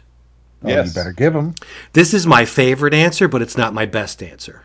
Mhm. I would kill to see Tromaville in the DCU Eh, because uh, the joke would the, long running joke would be there's one call to action that Superman will never answer, and that's anything out of Tromaville. He just won't go in that's funny. because because it's so offensive to him. that you know he he'll just like pass it off to to Booster or somebody like yeah go ahead I'm not I'm just not doing it dude I hate that place. Um, I would love to see a Fast and the Furious at DC specifically to cross over like JSA JLA a Fast and the Furious crossover with the Suicide Squad once a year. Love it. I had a I had in my my honorable mentions Fast and the Furious with a question mark. Yeah, that would be really cool. That would be cool. Yeah. That's hilarious. But? I would absolutely love it if, um, at some point, the Justice League had to, uh, you know, go to a far distant planet to save the universe, and the Thundercats were there, and they teamed up. That's one of my answers. Yes. I- But I mean, because the th- the Thundercats were so isolated, I, I mean, you can't say, uh, we- and we already see it that you know He-Man, the Masters of the Universe have crossed over with DC. But I, Thundercats is more feasible to me because it's this little group of characters that could. D- DC could have a, a Savage Land type scenario that you know that's where the Thundercats are from. Absolutely. Especially with the Green Lantern Corps and shit, that'd be great. Darkseid. oh, would that's hate- even better. Yeah, I said Justice League, but actually Green Lantern Corps would make even more sense. Yeah. That's that's that's great. Yep. But uh, like Dark. Side would hate Mumm-Ra. He would hate him, right? Because they were cut from the same cloth, right? I don't know. That's cool. You ain't lying. What else you got, Dap? Uh, my big one, so I'll say it now before somebody else steals it. Uh, is and, and this sort of kind of already happened more or less over the years at DC, but I specifically wrote Flash Gordon and in parentheses the Defenders of the Earth in the DCU. If you had like Vultan and his Hawkman teaming like Yeah. having to face off the Thanagarians. Uh, you could have Mandrake uh, filling in for Zatara and, and working with Satana or even Doctor Fate. Um, the Phantom already had his miniseries, which Hermes is trying to overprice in a collection. But Trying. you, uh, well, I mean, I ain't buying it. They can No. buy all they want. But Yeah. uh, but no, I mean, I just, I mean, I love, I love that cartoon, and I know it was a star comic from Marvel under that imprint, um, and I know that uh, Dynamite, it was Dynamite, right? Not Boom, that tried to that that that, that um, Oh, Dynamite did it. Yeah. right. Jeff Parker and and and Marc Laming worked on the uh, the the King's book, King, so I mean, right. it, it's. It was I, I just I love that concept of those characters together. That cartoon I watch that every morning before school. I love that cartoon. But yeah, I just I just I thought of the movie and I thought of Prince Vultan and I'm like, they're fucking Hawkman. Like that's just that why would you not have them whether they're they're th- like like Vulcans and Romulans, whether they're offshoots Yeah. of the same race or they're just they're they're against each other for whatever reason. I just I it it just clicked for me. Yeah. No, I think that's great. Uh, I, I the scene between Batman and and um, oh my God, brain fart, the Phantom. It writes itself, right? The Phantom just just looks down at, at Batman. It's like, shut up, punk. I, I've been doing this way longer than you have. I got generations of this shit. And That's right. Whatever. But um, I, I would love it. This is a self-serving one, but but I to encourage us to be creative here. I would love if Moby Dick just existed in the Marvel U as one of those monsters they could pull out, like Fin Fang Foom gets pulled out. So like every now and then, when there's an ocean story, sometimes Moby Dick's helping out the heroes, like like you know our man Namor's like, "Yo, Moby, help me out." Sometimes dude just like feeling some kind of way, maybe like you know got some well, some to- some toxic nastiness dropped on his ass, and he's like, "I'm gonna go fuck some things up." I'd love that. Well, it's possible in the DC universe because you have, say, all right, it's already been established that there's a Parliament of Trees, right? The green has its own deities. Then you have Animal Man with the red. Why can't the ocean have the blue? Like, like Moby Dick could, Blue. Moby Dick could be some kind of an avatar for the for the ocean. Oh, I love it. Yeah, why not? That'd be great. Dap, I got a deep cut for you. You'll appreciate. Oh. I think that Marvel doesn't really have a great like street level human detective like DC's got a couple. So I think that Marvel should should license Luther and make him that. I like that. That's You yeah. know, just like you know, like you're you, you're like you're um, like what's Homegirl's name in DC? The the one uh, like uh, the detective that became the question. What's her name? Uh, Renee Montoya. Yeah, Renee Montoya. You know, like a Renee Montoya, only he, you know, dude's British. He's a, he, he does what he has to do. You know, every now and then, maybe like he's doing a little story, like maybe he shows up at Excalibur headquarters. He's like, "Yo, you gotta help me. This is mutant that got killed." You know, I, I, don't know. like that. That's great. Interesting. I've never seen Luther, so I can't comment on that. I don't know if that's. I mean, I think the stories are great. I mean, I'm I'm I'm entertained and and intrigued, and I can't look away. But I don't necessarily. It's it's not found footage or anything like that. It's just it's I don't I don't know if it's if it's um if it's up your alley. I'd love for you to sit down and right, watch that's- it, but I can I can definitely see you going. It's not for me. Yeah, I see the appeal, but it's not for me. Right, it's fair. It's fair. Um, let's let me see. I have a super deep cut here, Oh, and I was thinking, all right, Marvel has Damage Incorporated, right, to to clean up on the surface of the planet. But what happens in space when you got a lot of garbage? Who's going to clean that up? Well, I would love to see Quark at Marvel, and there's about three people listening to this who, who remember oh. who remember what Quark was. Quark was a very very short-lived series starring Richard Benjamin. Richard Benjamin was Adam Quark, and he was a space garbage man the the ship was a garbage scow, and he would go around space cleaning up other people's messes. And I, I think it would be particularly uh, poignant because there was a character on um, the show. Their name was Gene Gene, Gene with a G, Gene with a J, and they had both male and female parts. So I think you can work that into the current uh, climate very well. There was. Uh, do you remember the show? In either of you? No. I looking at pictures of it, I remember it being on. I don't remember much. Oh, from I loved it. Bec- and there was two reasons why I loved it. Actually, four. I if you bet. if you count there, uh-huh. was the Barnstable twins. They were the two blonde compa- companions of of uh, Adam Quark. No, I thought I thought it was a, a, a wonderful show. Uh, but it's like, yeah, I, I realize I'm in the minority. But just to have this comedic undercurrent at Marvel, where if you know the Guardians just did this massive annihilation wave style battle and pieces need to be picked up, who do you call? Quark. Mm-hmm. Clean this shit up. I think that would be cool. But that's not Clean my that shit not not my best answer. If you do you guys have any more, because then I'll tell you my best answer. Um, well, I have one. I mean, I was like, because Marvel already has the Shi'ar. I gave this one to DC, but I wouldn't be mad if there was a like a Legion adventure where they had to team up with the Silverhawks. Ooh, that's cool. Silverhawks were at Marvel when they were published. Uh, yeah, I think they were also. Oh, they were. Yeah. Yeah. Oh, see, I didn't know that. No, it's it didn't run forever. I think it was maybe No, three it was- three issues. Okay, okay. Yeah. And I also think it would be cool, uh, and I'm hope I don't think this is Vince's top one, so I don't think I'm stealing his thunder. If um, if the FF had a adventure where they ran into uh, Thunder the Barbarian, And the Herculoids. yeah, be- yeah, yeah, awesome. That'd be great. It was a uh, the Silver Hawks ran.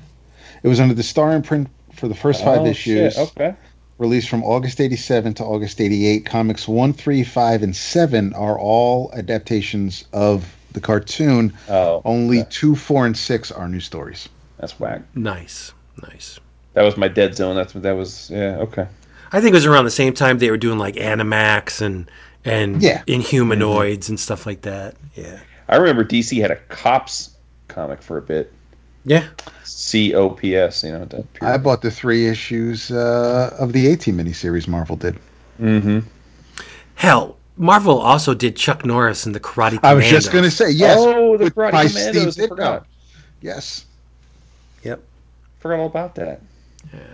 I I just threw Mulder and Scully on my list, but that's pretty duh, it's pretty lowbrow. I mean, who? Come on, it's a it's a no brainer just to That was see. expected. Yeah, it's completely expected.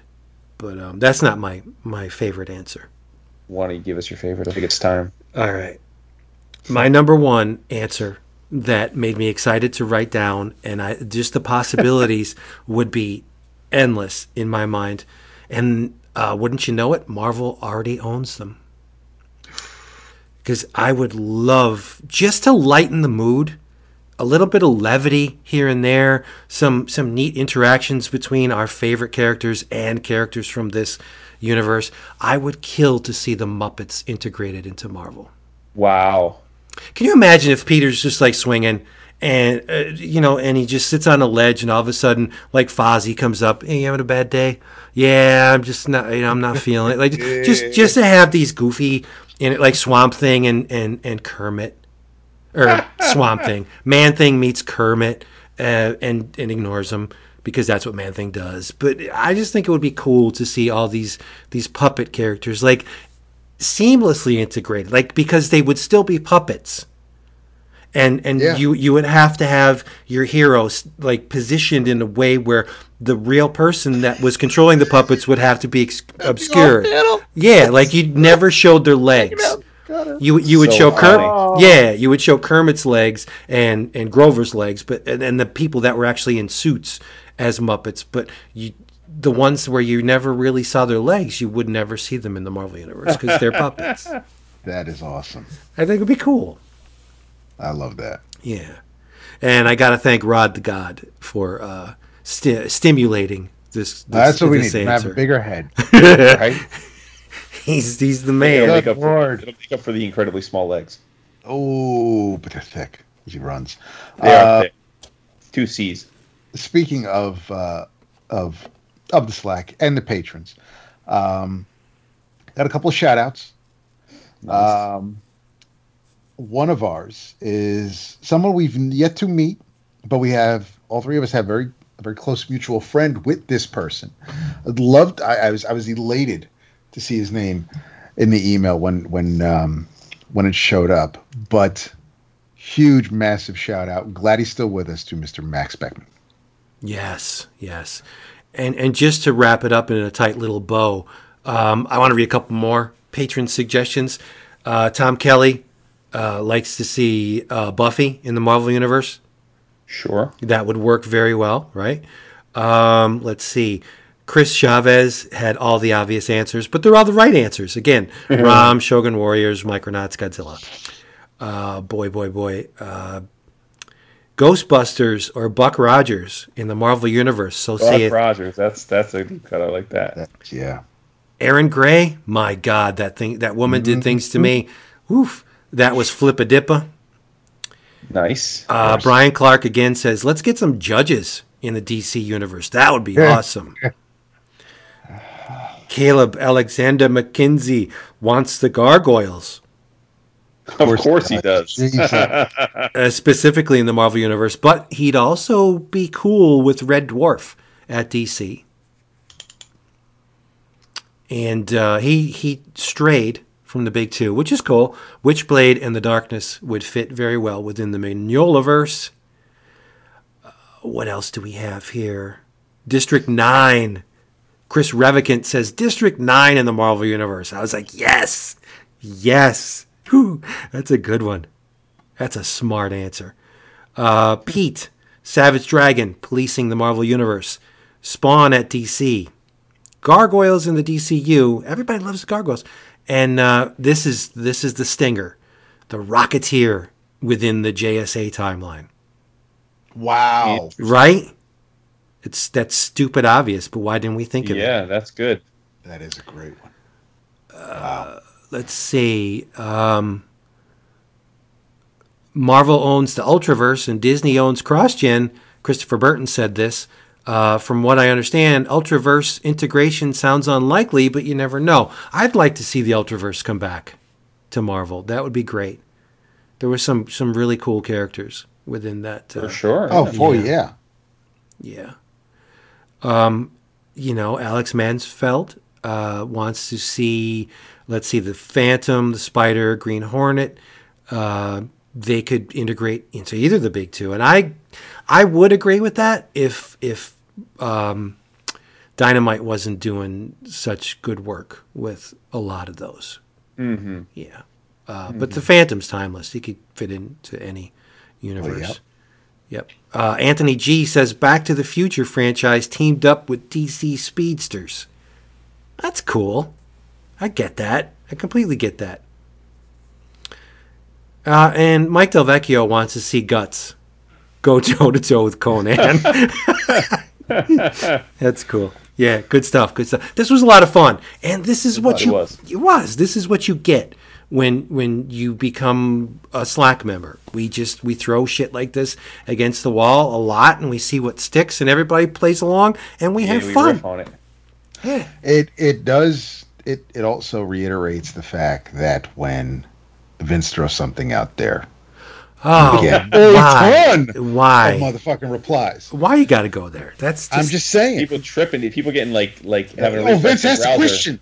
They Yeah. will. It's- it's will not- step on necks to get to Vince's. number one. It's not true. Number two, it's just unnecessary. How can you say it's not true? There's proof right here. Slack Dang goes back far. It's right here. It's But- true. Dap and I start a conversation. We get like Dude, I get fucking cute crickets. little icon likes, maybe one reply. I'm wondering if I mean I I, I Is this thing posted- on? We get ten new, we get ten new patrons. It's Slack down? It's true, right? Oh, Vince asked a question. Let me sign up. I, I, I post something and I'm like, oh, I guess I, I guess the app just crapped out on everybody's phone today. I'm like, I don't. I, what the fuck? All right, that's cool. No, no big deal. I'll just be over here in the corner. Um, Okay. but I mean, it this it was a great it was a great topic. It was a great question, uh, which I think we kind of needed today because there were some Yeah, uh, gotta speak on news it. that I think maybe made some some end users, some some readers, some fans uh, feel some kind of way and not quite sure where things stand for. Do we do we broach that subject or Oh hell yeah, we have to. right? Uh, No, well, I mean, when when we there's comics in months. yeah when we say we, we mean you because my knowledge of this kind of machinations uh, is minimal at best. Well, so Dap was alluding to two things. One that you actually brought up, which which we don't have to spend a lot of time on because it's just kind of like a, I guess it's just the next step in what seems to be a never-ending. We've done the show for what 13 years, and we've probably talked about DC and Marvel hiking their prices 10 times and wondered if enough was going to be enough. And the answer's always been no. It isn't. We complain, and then we kind of quietly all go about our business and buy the comics. Um, but uh, you had pointed out, and then it was picked up at a lot of places as being true with the new solicits that DC is um, attempting, with a handful of titles, uh, to make five ninety nine, so six bucks, the new um, price point for a standard issue. When I say standard, I mean forty pages, so thirty two pages of story, um, for some of their better their premier titles. Ahead. I, I just, I mean, and and and we're gonna get into it, and I don't, I don't want to cut anything off, but it, it definitely, it, it's. I find this test to be, if this is a test, it's it's skewed right off the bat because the books that they're doing this primarily for, as you'll explain, are the Bat books, and the Bat books are always going to fucking sell regardless of the price. If if if my shop could only sell Batman books, he would. And and for and for DC to try this out on that family of titles, you can't look at it and say, "Oh, this must mean what everybody's going to pay then for." It, that that's not true. Try it on Justice League. Try it on anything else, and see if your fans are going to stick with it. Right. Yeah. Yeah. Yeah. So, so I mean, so that that's that was kind of like a bummer for people. People were like, "Ah, that sucks," um, you know. But I wouldn't say it was like we'll have to have to see if it sticks. I mean, it's only a few titles. Maybe they try it and they decide it's not working. Who knows? But but then as we're kind of debating all that today and saying, trying to figure out if it matters or not, uh, we got news that absolutely matters, and um, and that is that Marvel has officially left Diamond and has signed on an exclusive agreement with Penguin Random House as their new distributor for periodicals and graphic novels into the direct market. Um, so they, they, as everybody knows, DC left last year during the pandemic to start a new system that was the two new distributors started up. One of which Lunar is our good friends at the Merklers, and and fast forward to today, the other distributor, which was Midtown, dropped out. So Lunar is now the exclusive distributor of DC Comics and has been for a while now. And now Marvel has left Diamond. Um, and it's a big deal on a lot of levels. And and some of what we're going to discuss is conjecture because it just happened. Um, so no one can absolutely know what this means and how how it happens. But we can be sure of a couple things. One, we can be sure that this is, in as much as DC leaving was a domino, Marvel leaving is is like um, like the whole this is there's going to be a hundred things that happen after this now. Like th- that Diamond was seemingly able to, albeit with some measure of stress, survive DC's departure. And this is just my personal opinion, right? I haven't seen Diamond's books. I haven't seen anyone that would know Diamond's financial situation come public with this yet. It is my personal belief that this is the end of Diamond as we knew it. I don't believe, given what I would think is their cost structure and their capital structure and their their distribution network, they can survive without the big two. I, I it, it's more than half of, of all sales, so I just don't see it happening now. So so that that but that's just my supposition, right? I don't I you know that that's purely my opinion. Um, the other thing is not just that Marvel's leaving, but it's who they're leaving DC for. Now, Penguin Random House, many people probably know as as as the juggernaut in, in book distribution and publishing, and they are that. But they've already been where this gets interesting is it's not like they're new to comics. They are already the the distributor of graphic novels for uh, DC, for in certain markets, for Archie, IDW, Dark Horse, and Kodansha. So they're already in these markets. They already know the direct market. Many, many stores already have existing account relationships with Penguin Random House for graphic novels. A lot of the stores will check out Diamond stock and price, and they'll check out Penguin Random House stock and price. And if they can get it cheaper from one, they'll get it from them. So this isn't like a thing where they're going to have to convince all these stores sign up, convince them that they're someone worth doing business with. In most cases, unless you're a small store, you already likely have an account. Now, you may not have used that account more than a couple times a year to this point, but you've already got everything set up. The infrastructure's there. So this can be a very quick changeover. In fact, so much so that um, people can start ordering from uh, from Penguin Random House uh, in May for books that will be delivered in October. May 26th is uh, the earliest listed titles that go on sale for October 1st. Um, now, Steve Geppi, the owner of, of Diamond, put out a statement midday saying that uh, it's very predictable. He said, we, we value our 40 year relationship with Marvel and are pleased that we will continue selling Marvel products to the direct market and other channels. Now, um, that is like Nero playing the fiddle as Rome burned. Um, because here's what happened. As of to, as of today, Diamond is now a Marvel wholesaler, and um, what that means is they can buy books at wholesale from Marvel, but the discount that they get is vastly different. Now, I've seen a couple different numbers, but for the sake of it, it sounds like it's about seven and a half percent difference. So that means if you're a store and you happen to deal with Diamond, yeah, you can still use Diamond to buy your Marvel books. But here's the thing: you're going to pay five to seven and a half percent more than you were paying now, and and this is the other thing, and you're going to get your Marvel Marvel monthly uh, Marvel single issues a week after people that go through PR uh, Penguin Random House. So you know if you're in a city like Chicago or San Fran and there's seven eight stores, you know like if you're our friends at Challengers in Chicago, if they use PRM, the X Men number 25 is going to be on the shelves on Wednesday, and if you're another store in Chicago that decides to stick with Diamond, you're you're not going to have that X Men book until the subsequent Wednesday. So it just seems to me like unless you're just absolutely lazy or disorganized or just don't want to even consider having multiple distributors to order from, you're going to leave Diamond. Uh, so I don't see that happening. Now the other big thing, and this is where it's actually most pertinent to us, meaning like the EOC community. Um, it is fully understood that Diamond has always used a tiered pricing system. So the more you buy from them, the steeper, and this is the stores, the more a store orders from Diamond, the bigger your discount.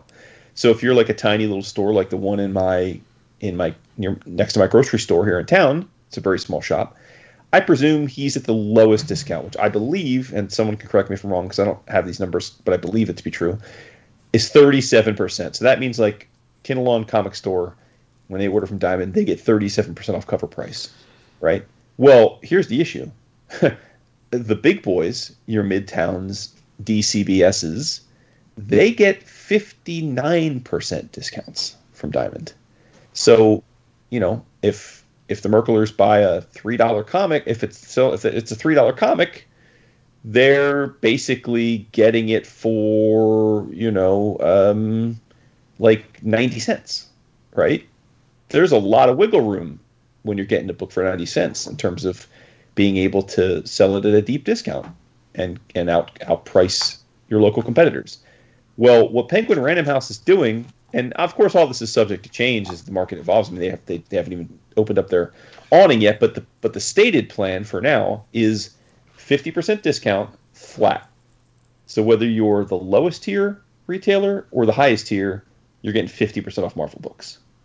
Now, some of you might be rolling your eyes back and saying, well, who really cares? Well, it's huge because what this really means is effectively, as it's structured currently, the small stores just got incredibly great news. So, like, I don't know, like the store you go to, DAP, or the one you go to Vince, like, let's say they're at like the 42% discount tier right now. Well, they're suddenly getting 8% more off their books. And the other big thing with Penguin Random House is that includes shipping. So now, anytime they got to do a reorder or a book gets damaged and they have to have some, they that's all covered in this price. So they just got a huge bump in their profit margin. But the big stores, the big city stores, the ones in LA and cat like the ones that actually sell the most comics that are like 70% of the market, they're having their margins squeezed, including our friends at DCBS. So again, this this news broke today. So and we know that DCBS and everybody are very adept business people. So maybe they have negotiations, whatever. But as it stands now, the discount that Midtown and DCBS and the other big shops across the country are getting went down about 10%. It's like 10% more effect, expensive for them now to get their books from Marvel than it was yesterday. And like that's a huge deal in a market where basically your profit margin is a few percent. Like if you run a good if you run a good comic business, your profit margin is a few percent. So what does this mean? Well, if nothing changes from here, this means that your big online shops, including our good friends and longtime sponsors, are probably going to have to change their discounts to end customers because they just won't be able to make it work. Now the question is, how much do they change it? Do they eat part of the profit? Do they put like that's to be determined? And I haven't I haven't I figure we'll we'll find out when when they're ready to tell us. But it's a big deal, and where, where I really worry this could backfire is that like Amazon, you know, most of us are Prime members now. You can get almost any collected edition off Amazon very quickly, overnight shipping, but like their discounts are usually capped at like 35, 37%. So if you know, if you're in stocks, if you're midtowns, if they can't sell you an Omniboo for 45% off and they can only sell it to you for 35% off, how many people are just going to order from Amazon now?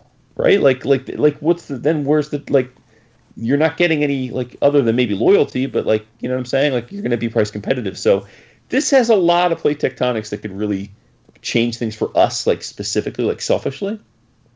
And then the last part, and this part I brought up last because it's the part we just don't know yet, is what this will mean if I'm right about Diamond being impaired for all the other publishers. You know, um, it's no secret that the vast majority of stuff that I've enjoyed in the last year or two have been non Big Two stuff. I know I'm not alone out there what does this mean for you know like Chris Pitzer chimed into the Facebook group today, and he's you know kind of like with some dejected re- reaction, and you know we heard from some other smaller publishers out on the internet today about how they're scared about what this means for them, and you know then you get the middle tier publishers like your Images and your Booms and your IDWs. Now I have no inside information from any of those t- publishers, but if I were the CEOs of those pub- or the publishers of those companies, I would be on the phone right now with Penguin Random House or Lunar or both saying, "Can we work a deal?" Because I don't want to be stuck at Diamond if Diamond gets if Diamond goes under or gets. I don't want to be stuck with Diamond having months of my inventory. I don't want to be stuck with Diamond having a broken distribution network, but I'm on the hook for them getting my books to people and, and me, you know, having like losing money on that. I want to get in front of this. And so I think what's likely to happen is your the other key, you know, t- top tier publishers, your Boom, your IDW, your Dark Horse, your Image, will, if they're not already, will find alternative distribution like in very short order, like in the next month or two. I would expect at least a number of them. Image probably at the top of the list, finding another place. And again, whether it's Lunar or Penguin Random House or someone else, I don't know. But I, I do think that is going to happen, and I think it probably needs to happen. And then finally, what does it mean for retailers? Well, I think it's actually a good thing potentially because I think that the and you know Dap, you touched on this, like the shipping issues have been killing the retailers. Yeah. especially post COVID. Like I, again, I don't know if it's because Diamond has worse finances or what, but but like shipping has become a major major problem for retailers large and small, and I think if you're to believe what Penguin Random House is saying, that goes away, both in terms of cost certainty and logistics. They have a much larger, more developed distribution network because they distribute hundreds of thousands of, of, of books as well already. Um, so I think that that's good news. So I think if you're a smaller retailer who is getting less than a 50% discount, this is probably a day you're thrilled about because I doubt many places, I, most, I would imagine most shops, their top profit center is still Marvel Comics. If you're the big boys and the ones that we rely upon for like deep discounts mail order, I think this is a very stressful day. And thus it may be very stressful for us in a month or two when it comes to figuring out what our orders are going to look like. Right. So there you go. I know it was a long-winded dump, but I wanted to No, it was necessary, and and you know you speak the language of of uh, uh, common sense, uh, and you make things very clear. Because I don't, I, I, I have no, I have very little capacity for this kind of stuff. All I wonder is how is this going to, what is this going to mean to me in a couple months? Um, I will not shed a tear for Diamond should they dissolve, because I don't think Diamond shed a tear when they dissolved Capital City right? I mean, that's just rules of engagement. You you defeat your foe and you move on, right? So, um, and and Diamond has held stores hostage with their their their their policies and their their treatment of customers. Like, I'm not saying that they're a horrible company, but the, from a lot of the stories I've heard about, you know. Inter uh, departmental relations was really bad. Uh, Stores would be waiting for things. They would get uh, copies of, of missing copies or damaged copies and it would have to be and look what they're doing to uh, what we think they're doing at DCBS and in stock with their their you know withholding things just to just to put a freaking wrinkle in their their uh, their bedspread. So I I don't know, but anyway, I'm guessing that my practice of ordering two Marvel Omnibus will be whittled down to the one I really want because I'm not Yeah. getting 50% off anymore. I'm getting maybe 38 to 40.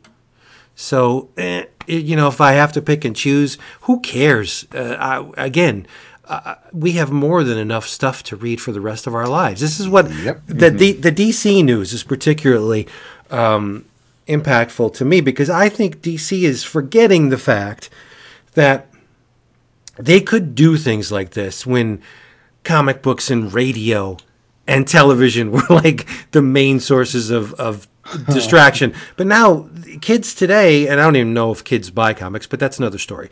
Uh, people today are afforded an amazing array of, of sources for their entertainment.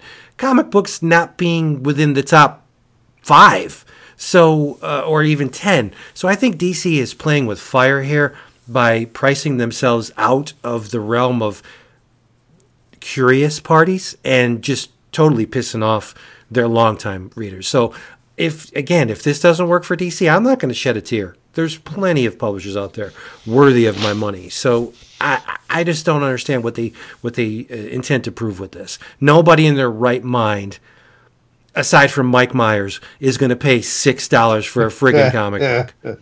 It's just not happening.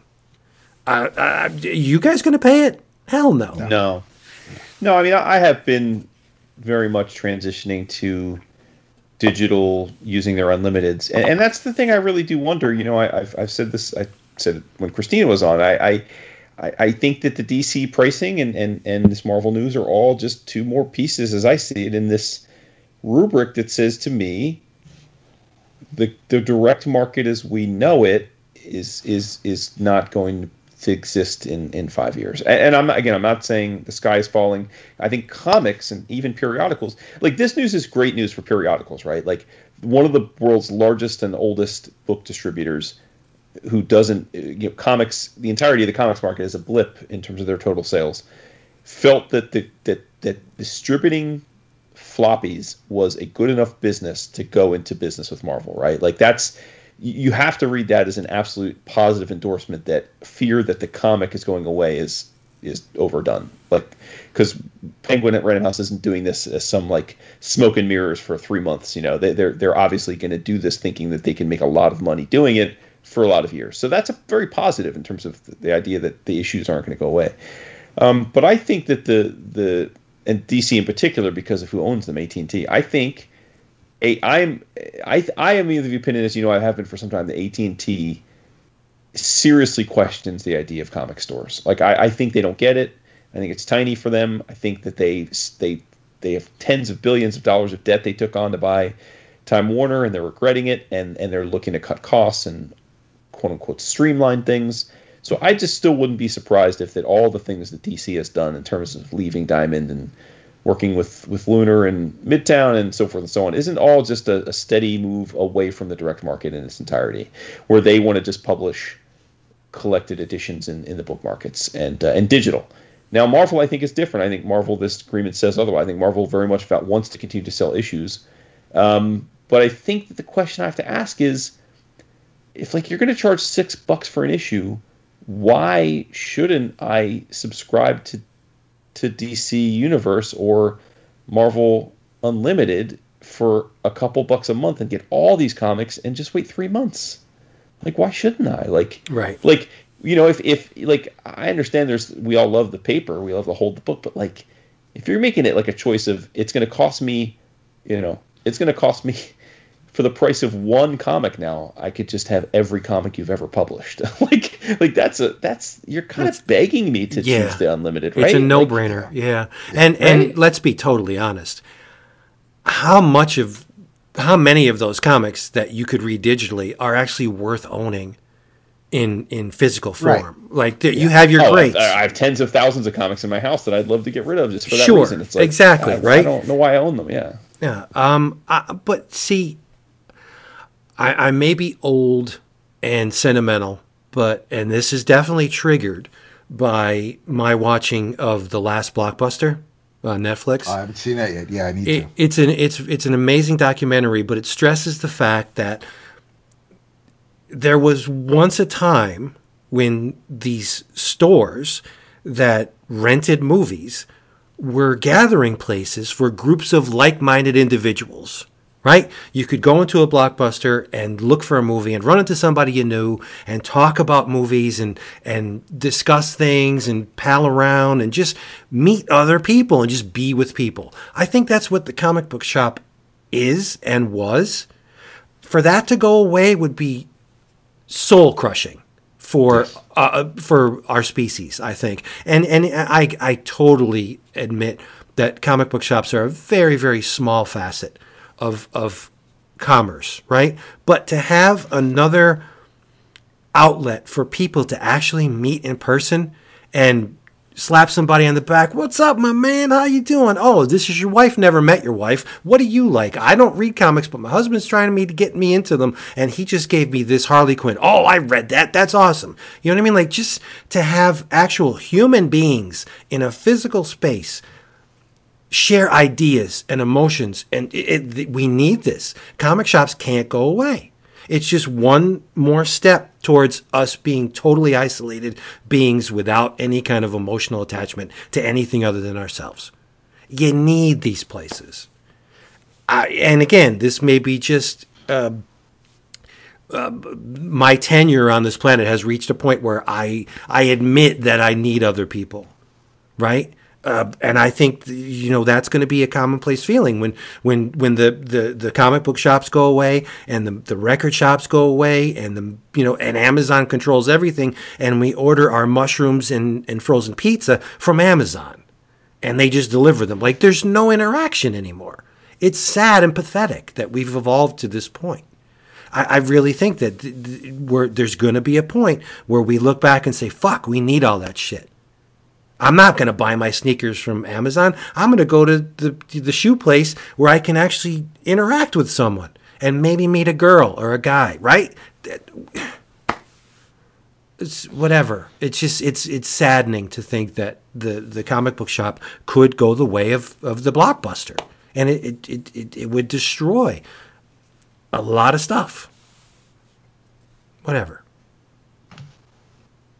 Don't watch the blockbuster documentary if you if you don't want to get choked up, because I mean, if you remember going to those stores, this the, I think the, the the the documentary will really get you feeling some kind of way. Yeah, I think I think my wife was a manager of one uh, in the Bronx. But yeah, I mean, I I had my membership. I there was a um, the the little strip mall that's got the Panera and the Subway and, and now a Moe's right next to it. That that the, the big building at the end of that strip was a blockbuster. For the longest time, the, you could still see the uh, the pattern left from the weather from uh, from from the sign outside on the building. Yeah, I look at all the popular businesses, like the the real real the big money makers, Starbucks. Nobody lingers into Starbucks. They they're there to Wait, just what? get. I'm just saying. That's all people do is they linger in Starbucks. Mm. Before That- COVID, the people worked. They spent their whole day working there. They just chilled out and worked with their laptop. Set up the Wi-Fi. Well, and- Pennsylvania is different because I just see people go into Starbucks, come out with their coffees, and leave. Well, you can't compare it to COVID. I mean, No, I don't mean. I'm just saying the the. oh no, oh, I no. I I mean, I think one of the reasons Starbucks is so successful is that people hang about. I mean, they were one of the first major retailers to offer free Wi-Fi to everybody, and I mean, McDonald's have- does. Yeah, and they Right, great. but not but as, because of Starbucks. McDonald's started selling coffee and offered Wi-Fi because of Starbucks. Like Nice. that's the point. Like, but my point is, is like I, I don't know. I think they hang out. I, I hear what you're saying on the nostalgia, but I, I get lost in the idea that I think we overdo that in the sense that consumers have the choice. Like we didn't have to start going to Amazon. We went to Amazon because we felt it was a better deal for us. Right. It wasn't like Amazon put guns to all of the bookstores' heads and said, "Hey, you got to close down," and it was like some real estate tycoon buying up the property. They started selling you the same product, and you thought, "Well, yeah, I I kind of like going to Walden Books, but like I could buy this book." Send it to my home, and it's going to cost me forty percent less. I'm down for that. Like, I get it. I totally get it. Yeah, but I, I, yeah. I think there's going to be a point when we're all Charlton Heston on the fucking beach in Planet of the Apes, looking up at the destruction of the of the the you know Statue of Liberty, saying, "What did we do? We blew it up." Like, okay, I saved six dollars on this book. To what end? I didn't meet anybody when I when I when I picked it up. I didn't talk to the the awesome girl behind the counter. I didn't run into Jimmy, who I went to school with, who now is an architect. Like I, none of that. I just pressed a button and I got it delivered to my house. I, I Yeah, I guess your presumption is that like people don't find other ways or adapt in how they meet people, which No. they certainly do. I mean, and and we are uh, you know we're we're a, a social Yeah. organism. And, and a lot of that's going to get lost. I, I, I, like the I see there's a you lot don't of people hook like meet each other at Walmart? not the kind of people I want to meet, but you know, Well, okay, but now you're that's not what you're that's not the point you were making. no, but GameStop, they're going the way of the dodo too. There's a couple GameStops in our area that have just closed. Like that's that was a meeting place. That was a gathering place for Wait, what? yeah. Dude, GameStop's have Ba- GameStop has been one of the poorest run retailers for a decade, and Yeah. it was a place where there were tchotchkes and video games, and it, that that was not a place people hung out. That was a place where like some ridiculous video game nerds maybe went occasionally to hang out, but like that was not a place for like. The end of GameStop does not mean that that generation is incapable of making friends with one another. Like that's ridiculous. in a in a physical way, where else are they going to go? If you want to go buy a game, you're not going to hang out at Walmart. Games existed before video games existed. Where do they go?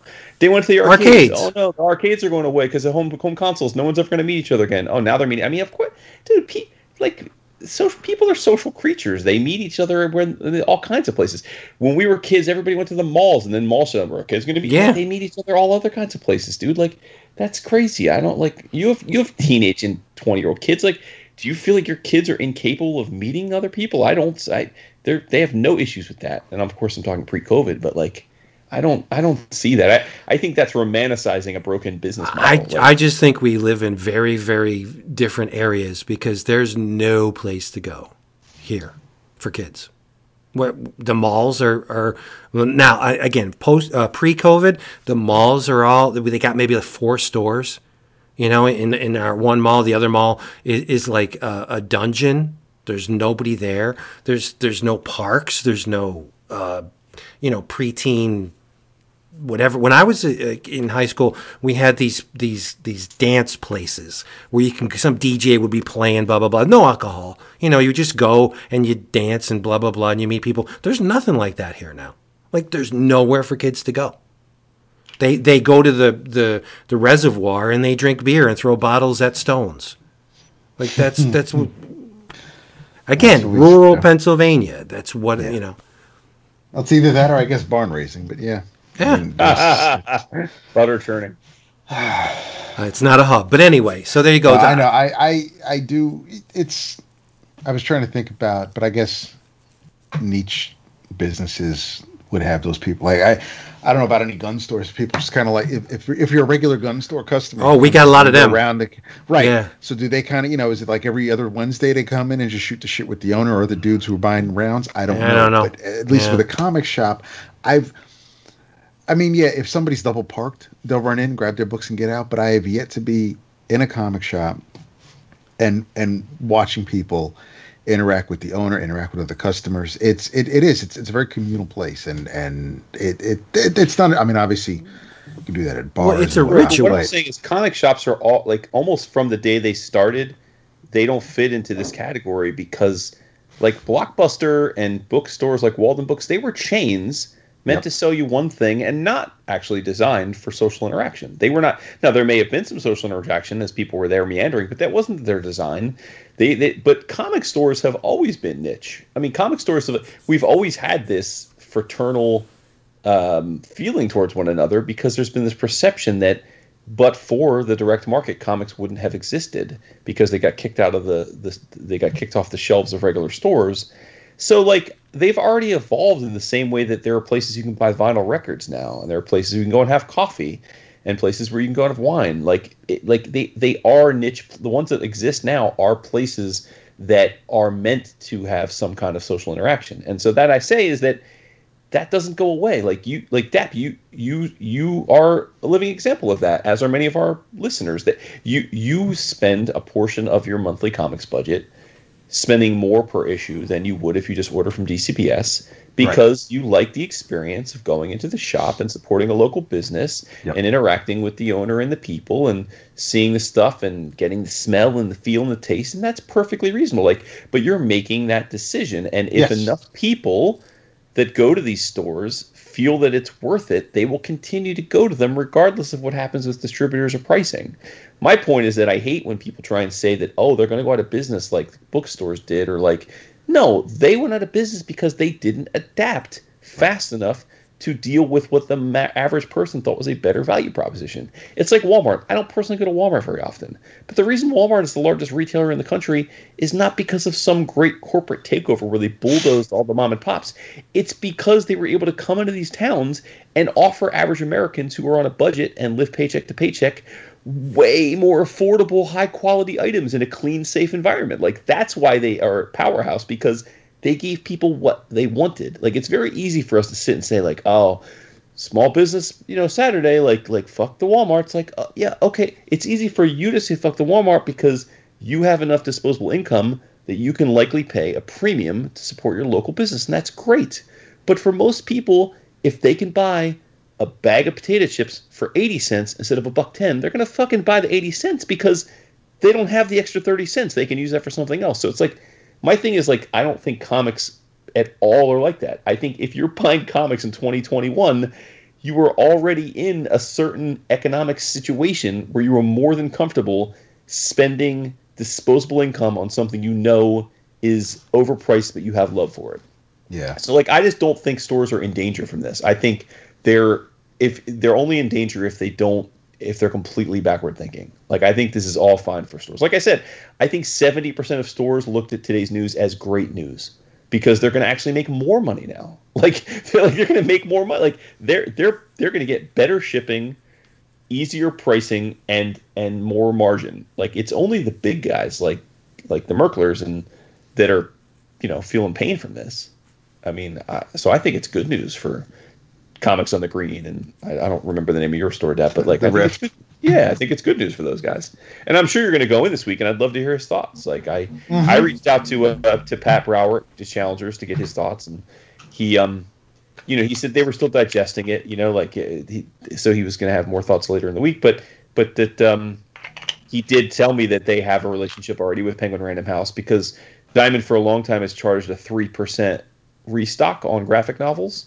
So most stores, if you do enough volume, they they all look to places like Hachette for some books and for Penguin Random House already. So he said like they already have a relationship with them. It's actually going to be easier for them to make the Marvel transition than it was to make the DC transition because you know Lunar was a was a, a new company. They, they didn't have any you know there was no pre-existing process for them to deal with them before, and, and so that was a bit of a learning curve. But so you know I, I I don't know. I think this is super interesting news. I think it's actually it's it's I'm I'm only worried in it in the extent that like if if Diamond really does like crumble, do the small publishers feel like they're kind of out in the you know in the in the ether for a while? And I hope that they're not. Like I hope that the Lunars and the Penguin Random Houses of the world really make it easy financially and operationally to get these other publishers on their platforms. Yeah. Well, there you go. I was going to send um, Yuri a text this afternoon, but I figured I'll, um, when I'm out getting dinner tomorrow, I'll probably pop in if he's there. But, or we'll just have a longer conversation later. But, um, yeah, I know. I mean, he's, he was happy. He was happy when, when, when Lunar became, when, when Midtown stopped and uh, he can only get his, his DC books from Lunar. He was, he, you know, it, it would have taken him some time to to learn the two systems, but um, he's been happy with Lunar with with with the logistics of it all.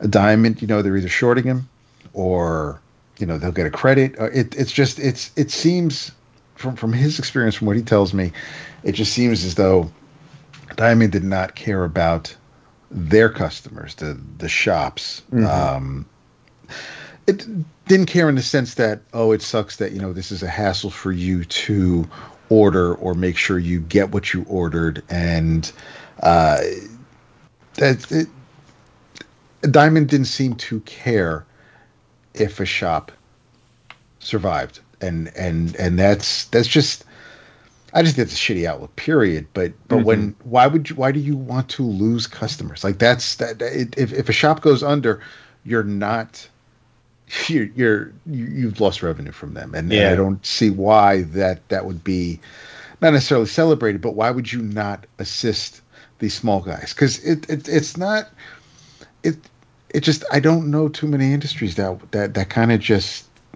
I, I guess it's its own. It's just that they don't. We don't. And and Well, yeah, a lot of times yeah. fans feel readers feel like oh it's you know it's up to us to it's it- maybe you may feel like you want to support certain creators, but but it's not up to you to prop up the companies. You said it all the time, Jason. You know, it's not like if, if a shop goes out of business because they're they're lousy at business, that's not on you. And and you shouldn't feel guilty because they went away because they couldn't handle their shit. You did what you could. You spent your money there when you could, but that's not it's not it's not your responsibility to keep them in business. Oh yeah, I mean that's where I am with all these things. I mean, and and by the way, my my my take on the bookstore, like my aunt, like was Amazon. She she and her husband had a bookstore in Aspen, Colorado, and it was a small bookstore, and it was quirky and you know it packed packed from from floor to ceiling. It's the kind of place we'd love if we walked in. It, it and and and they just couldn't compete, you know, because they were too small to have massive inventory and and they had to close up. And um, so like I, I on a personal level, that that definitely sucks. But like I always think to myself like we make choices and and sometimes I think what gets lost is the idea that price is all that matters. Like price doesn't isn't all that matters. If price is all that matters, hundred percent of people would order from DCBS, right? Like, right? I mean, like honestly, if if if price of comic was the only consideration, every American comic reader would order comics from DCBS because you're not getting cheaper periodical comics in this country, even with the shipping, than through DCBS. Full stop. Like, unless you own a store. So clearly, like, there are still thousands of comic stores 20 years into DCBS existing. So it's not always just about that. But, like, my point is if you're a small businessman, like, it's your job to figure out if you can't win on price, what else can you win on, right? And so you can win by having a really great looking store. You can win by selling toys and card games too. You can win by having a coffee shop connected to your store.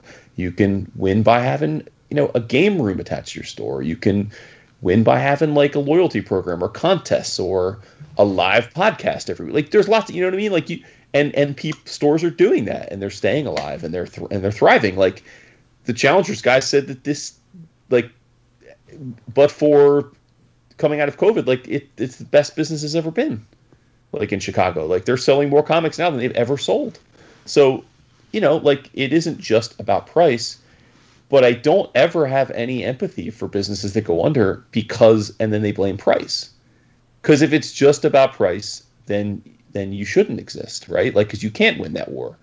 But we see that thousands of, of awesome comic stores have found a way to give enough people value beyond the price, right? Like I don't know, Dap. Do you like? Can do, I assume he has some kind of discount program at his store if you Yes. buy enough? Yeah. What is it? Ten percent? It's uh, it's Roughly? ten. Okay. If uh, it's ten for a couple of books, if you get five or more, you get the previews for free, and I think Okay, so up- yeah. it, it, it goes up to fifteen percent. okay, so so perfect example. Fifteen percent. Like And it was it was twenty until un, until the split last year, until DC broke off.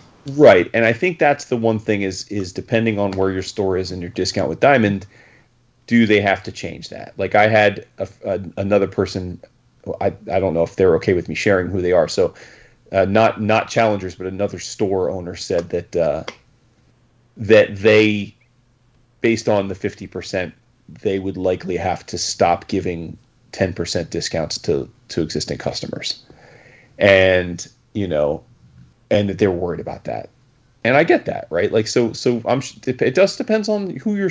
That depends right now where you were in the chain, you know. And and yeah, do you want to argue that it seems weird that that that Marvel would basically seemingly punish their largest customers and reward their smallest? Yeah, but like that's business too, right? Penguin Random House is as big as Marvel, so they probably said, listen, we're not going to fucks with tiers and like messing with like, oh, are you moving into a different tier? Like, we're gonna everyone's fifty percent and shipping's included. Like it's very simple, right? Like I can see them saying like, you want us to distribute for you, cool, but like we're not fucking with all this diamond stuff. Like fifty percent across the board. I don't care how big or small you are, minimum threshold, and that's that, right? And so, yeah, you know, the big boys need to adjust now. Now the question we have to ask ourselves is, and I have to ask myself this. I mean, I, I have spent an ungodly amount of money through it. If if if DCBS is you know fifteen percent, that's probably if it's ten percent more expensive now to order the stuff I order, will that change my habits? Since I have no interest in going to a store and buying physical book, it's not likely to change my habits in that I'm not going to like use them. But like you alluded, Dap, I it'll probably mean that I order a few less things Right. you know like that's all like so whatever if you have a $200 monthly budget uh, or whatever your budget is it just means you're going to get a few less items would be my guess And Like- and that's go ahead. you two have like i know both of you have your own specific kind of like monthly budget with DCBS you try and stick under so my, my point to you both is if if two months from now we get an email saying hey you all know what's happening price is going to go up 8% uh, I presume what you're going to do is just if you're ordering 150 bucks a month, you're going to order 150 bucks. It's just you're going to get 8% less, right?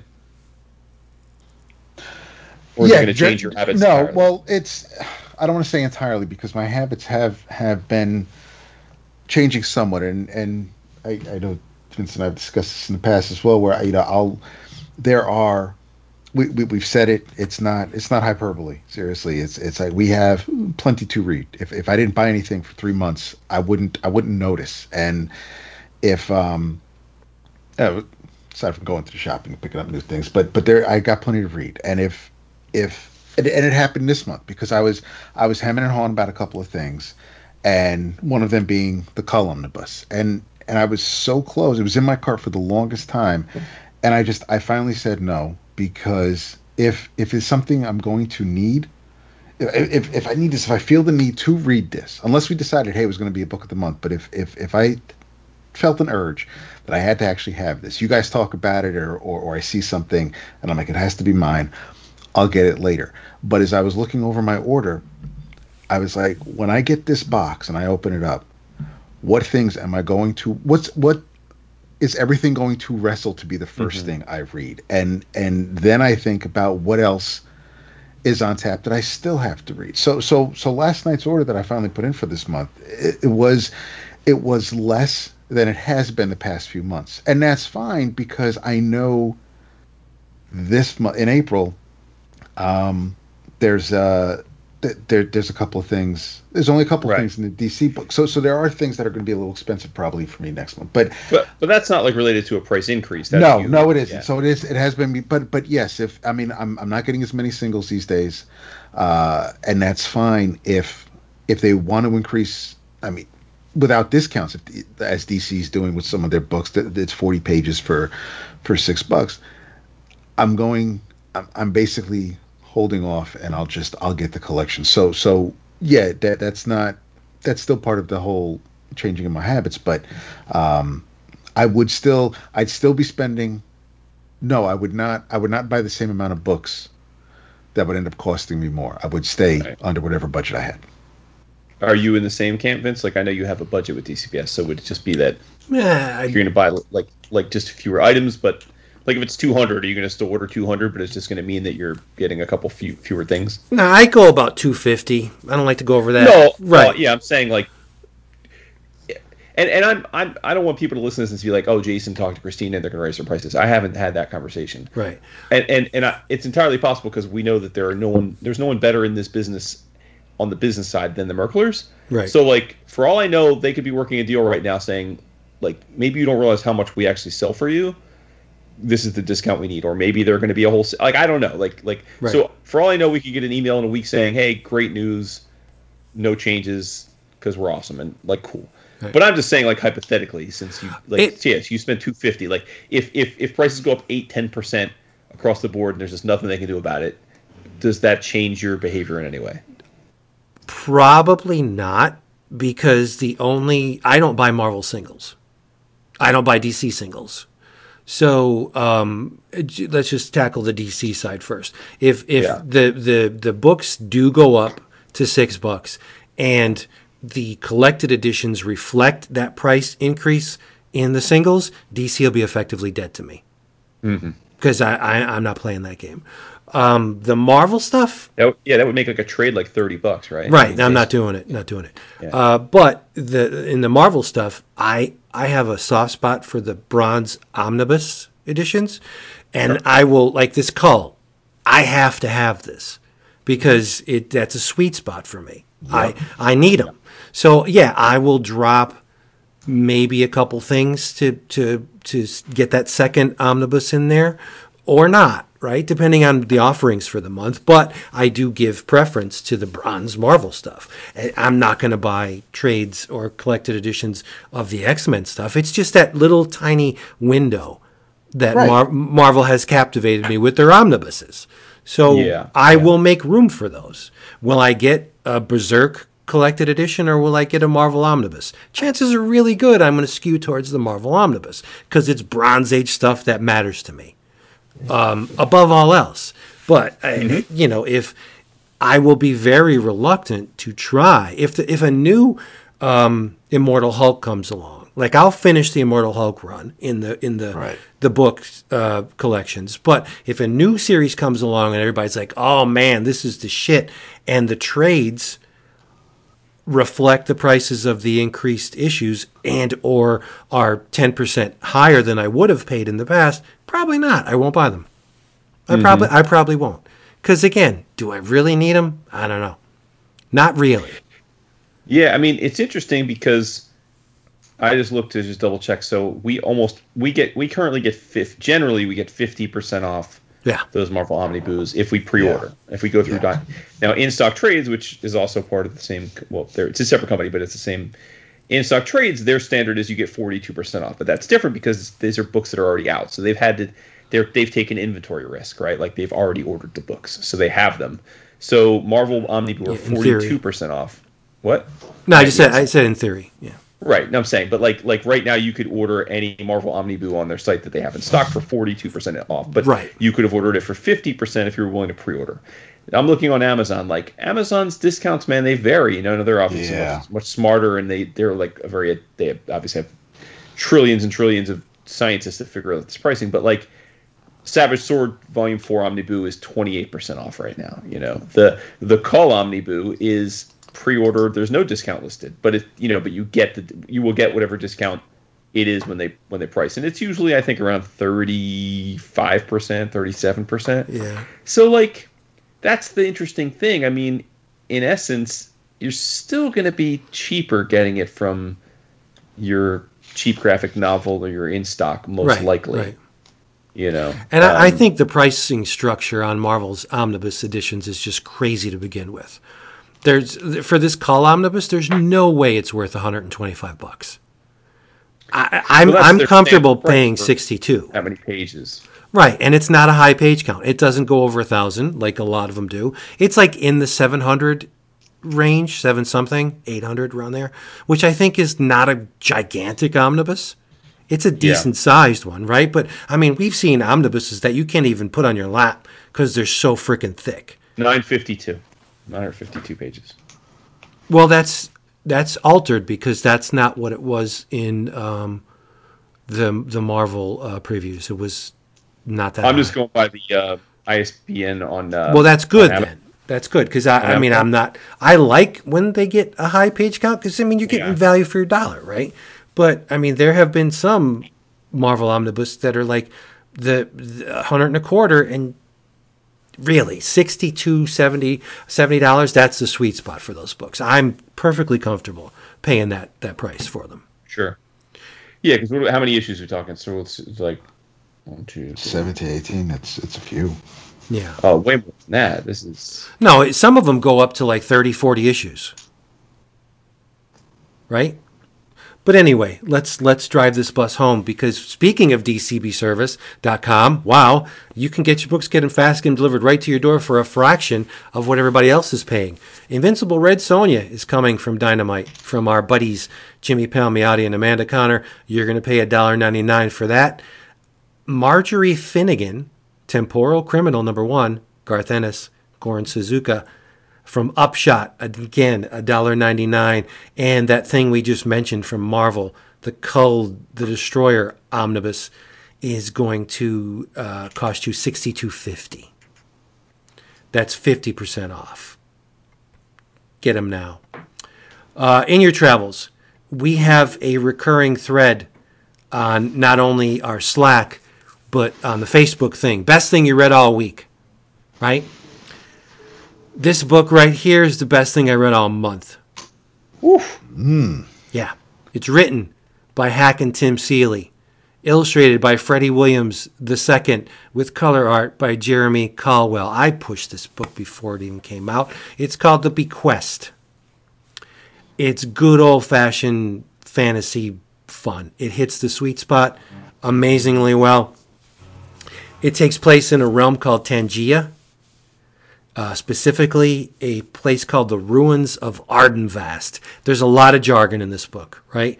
Um, there's a, a war party that are pillaging the lair of an elder dragon, and the dragon's name is Veristine Cole. But the dragon hasn't been spotted in months, right? AWOL. So they're very willing to enter the dragon's lair to scoop up any riches they may find. And the war party is comprised of Marmont, a dwarven bone crusher.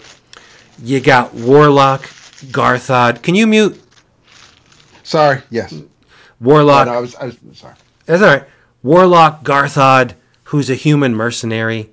uh, leader of the war party. You got a, a, a wood sprite named Billy Uft Imp, who's a member of the Assassin's Guild. Like this is classic D and D stuff. Gerald Fane is a half elf, member of the Wizards Guild. You have a night elf named Credux Charme. So they go into this this dragon's lair expecting to just you know scoop up the the, the wealth. They they fight uh, undead skeleton warriors. They fight caustic wraiths. It's traditional D and D stuff, right? This is not uncommon, but here's the the twist. They're going through this this lair and they stumble upon a jackhammer a, like a, something you would not be surprised to see being used by construction workers on any city street in our reality. But here it is in this this fantasy realm. Like, what the hell's going on? They they look at it, they don't know what to make of it. They think it's a vile golem thing, and they they beat the, they beat the shit out of it. Um, That's funny. But the plan quickly goes south because um, Veristine Cole is very much at home. Um, uh, so you have an elder dragon that's of evil alignment, but she's being bled of her magics by beings from our world, who are working in tandem with a pair of magic miscreants named Deidre and Epic Crave. Like these, there's a uh, a passage of artifacts between worlds.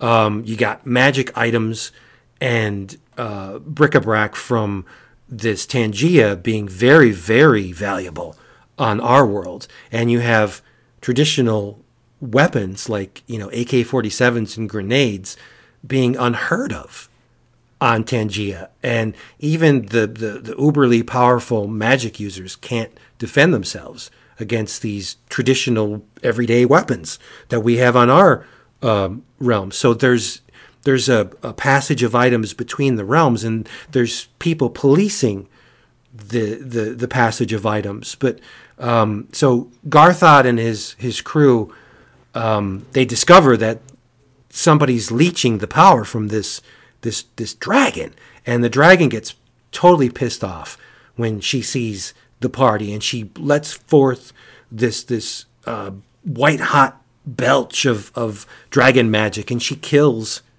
Marmot dead. And um, the the other members of the party are are are shaken and wounded, and they're spirited away. Uh, one of the one of the magic users, Fane, casts this protective bubble around the group, and they're spirited away to the chamber of the unknown book. What is this about? Well, it's it's the highest uh, a council of the the ultimate authority in Tangia. There's these four people comprising this council. You got the Master of Flames, the Mistress of Waters, the Mistress of the Rose, and the Master of Cups. And they they put you know put a a, a penance on the group. They're like, okay, you trespassed, you you stole, you looted, you destroyed. Like you guys are in trouble. So you're gonna have to work out your sentence in servitude to the realm. And it particularly stings Garthod because his parents are two members of the guild. so so what's their penance? They get sent to Earth to help police the traffic. Not just Earth, but Chicago. Yes, to police the traffic of these these uh, magic items going and, and weapons going back and forth between. Um, and just to wet your whistle, the book ends with a white supremacist militia group being given evil dragon powers. Oh no! Yes, it's All right, I might have to read this. it's crazy. It's cr- the, the one guy has the the the the that evil infernal flag on his hat. There's a police uh, like Tim is is totally stacking the deck in his favor with the bad guys. Like a white supremacist militia. Come on, it it's just it's so tongue in cheek. But man, it it just I love fantasy books. It's not as um by the numbers as, uh, or I shouldn't say by the numbers. It's not as traditional as uh, Last God was. Last God. Like that's that's a total fantasy trope made made you know given life right but this this you got your fantasy stuff in here you got your sh your your your um stranger in a strange land fish out of water type element to it with uh, modern day themes and and ideas that are very much you know at the forefront of the news so i thought it was awesome because not only is it a great story drawn by Freddie Williams II. Oh my God, he just chews he chews up every panel, just destroys it. It's awesome. It's Aftershock. It's four ninety nine. It's the first issue. Read it, see if you like it, and continue. I thought it was great. Total total departure. It, it took me. It was like the Calgon take me away. Took me out of the out of the moment and just mesmerized me for whatever. Uh, and it's a wordy bitch. So being is wordy. it is a very wor- wordy bitch. Oh, I might be out again. It's no, No, I, no, you're pulling, you're pulling me in and then pulling me out. I I loved it a lot. Dap, you read it? it. Yes, I did. Nice. as a year. Um, no, it, it it looks absolutely fantastic, and you know, Freddie seems to be um, at least here in that um, in the current uh, Howard Porter or, or, or Scott Kolins kind of mode. It's just that this the the lines that the, the figures just remind me of that, especially the faces. But it's still Freddie. You can still see Freddie in here. It's the Freddie that we've known since the CGS days. But um, Yeah. it's it's uh it was i mean i am um i i, I really really uh like a few of the characters in the book especially old man puff but there's um there's there's the, the character designs are fantastic especially for crave the, the double page spread where where you get the get the origin it was um it's it's it's a striking image. I, it, Freddy's characters all look like they could very easily be turned into action figures, especially the old um, Warlord and uh, Eric figures from Mego. But the um, I, I I thought the colors were great. I really liked it a lot. It was it was a solid package. I will um, I'll I'll uh, I'll continue to check it out. I, I I enjoyed it a lot more than I expected to, and I did I didn't go in with low expectations. I you know the creators have a resume. Um, I just didn't know if if the how how far it would stray from the D and D tropes and the fact that you know it starts where it begins and and where it takes us. Um, you kind of know right off the bat that that you're in for something a little different. It, it it's a solid story. I dug it. Some stuff that I downside. that I didn't mention because I didn't want to let the cat out of the bag. But there's there's surprises in the issue. Yes. Yes, there you go.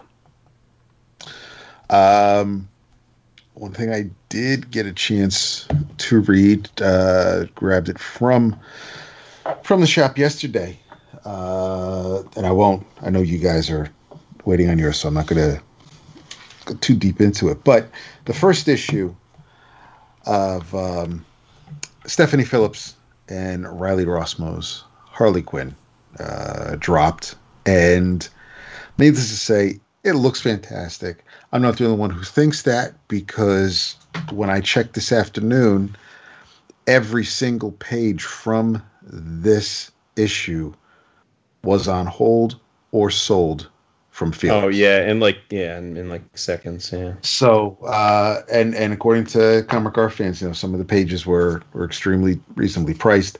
Um, but no, the, the the art's fantastic. The story uh, takes place um, after the Joker War. After I, bet I, it, it looks like, and, and since I'm not current, I wasn't current on Suicide Squad. It looks like maybe her time, her term, her sentence with Task Force X um, is over, and, and she's trying to she's trying to get in on that that sweet allowance or stipend that uh, that Batman has to give all his sidekicks because how else are they going to survive? So so she's like, you know, let me let me work for you, let me hook you up, let me get you information. You know, I know things that only someone like me could know. I've been on that side. I've been in there. Um, so you know, so we'll we'll scratch each other's backs, and and and Batman's like, he grumbles away, and, and she's like, well, don't don't forget about to leave the check, and he's like, I don't know what the fuck you're talking about. So uh, they, they have a pretty cool back and forth, but but her, um, I think her actions seem to be uh, well thought out and, and, and pretty pretty forthcoming. If she's got any ulterior motives, they're not uh, they aren't being shown just yet. But um, I I I liked it a lot. She's got she's Harley, so so of course she's got baggage, but but there's more, I guess, immediate baggage regarding, um, like I said, the, the Joker War. So that that that's pretty recent. It's not like it's picking up after the Amanda and, J- and Jimmy stuff necessarily, but the uh, the last page, some people might groan over the the character, but um, I'm kind of stoked to see where it goes and and and what what uh, damage he can inflict uh, in Harley's life. But I I was very very happy with it. it it's uh, it is it's it's one of the DC books that doesn't have a backup. So it's it's uh, for now it's straight through ninety nine and um, and I, I I really like that. I mean, of course, it's yeah it it. I think people will be happy with it. I, I know Harley's a character. Her series lasts a while, so you know, people do enjoy her in, in, in, any sort of situation. But I think I, be curious to hear what, what other people think about it. I mean, like I said, it looks great. You guys know you guys know what it's going to look like, but um, I don't think I've read a lot of Phillips's work, but I like what she did here. That's awesome. I uh, yeah, as you as you said, I'm very much looking forward to reading that. Um, my inner travels uh, is is it is alluded to at the beginning, but before that, I just wanted to do a quick mention because I don't. This is well, it's fresh to mind. Um, I don't. Maybe you guys remember. I don't remember who it was in the Slack that touted Nightwing number seventy eight, but uh, someone did, and I was like, "Oh, that sounds interesting." I have very little experience with with Dick Grayson in his own book. Like almost all of it's from either when he's a supporting character in a Batman book or when he's part of the Titans. But um, but I've always Juan, liked Juan uh, Juan Manuel Manuel. Manuel. Cool. The, uh, okay. Yeah. So so I but I was intrigued by the fact that um, Tom Taylor is writing it. I'm a big fan of Tom's superhero work for sure. And so I'm like, ah, let me try this. Let me give it a whirl. Now, what's interesting is it's issue number 78. So, like, they didn't renumber it, which is so anathema to what the big two do now when they're starting a whole thing over. Um, neither here nor there. It's I'm wondering how many people will not realize that it's a complete start over, not in the start over, but like a complete resetting of the character. But I gotta say, man, I fucking loved it. I thought it was great. Like I I don't have much like I said, I don't have much Dick Grayson baggage. I, I know that some people were very put off by what had happened to him in the last few years. My understanding is he was shot and he lost his memory, so he was kind of living a different life. Um, but in this, he's recovered. He's back in Blüdhaven. He's hooked back up with uh, with with not romantically yet, although I assume it's like with Barbara Gordon.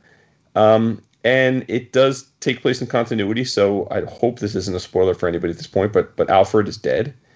That's that's I hope that's not a secret. But and um, I love it because it turns out Alfred was freaking a billionaire because when he became the ward of Bruce, they gave him a ton of of Wayne Industries stock, and because he lived and he didn't never need it, he said he was smart with his money and ended up being a billionaire. And so he gives freaking Dick the money. So now Dick is a billionaire, chilling in Blüdhaven, back to being Nightwing, with Barbara Gordon hanging out with him. And like the tone of the book was very evocative to me of the Hawkeye book that we, for several different writers took a stab at it, but like of recent years at Marvel. I very much enjoyed the tone. I thought Redondo's art looked great. I, I'm aboard. I'm I'm on board for a Nightwing book for a while. I don't know until That's they lose awesome. my interest. So, um, yeah, I, I I now again I said that wasn't my inner travels, so I won't go long on this. But as I alluded at the beginning, um, I read with great anticipation um, Manhunter written by Archie Goodwin with art by Walt Simonson. Um, as Vince alluded, this appeared uh, as a backup story, eight pages in Detective Comics in the early 70s. And this is a deluxe hardcover that was solicited. And this isn't the first time you've read it, though, right? It is, yeah. It wasn't.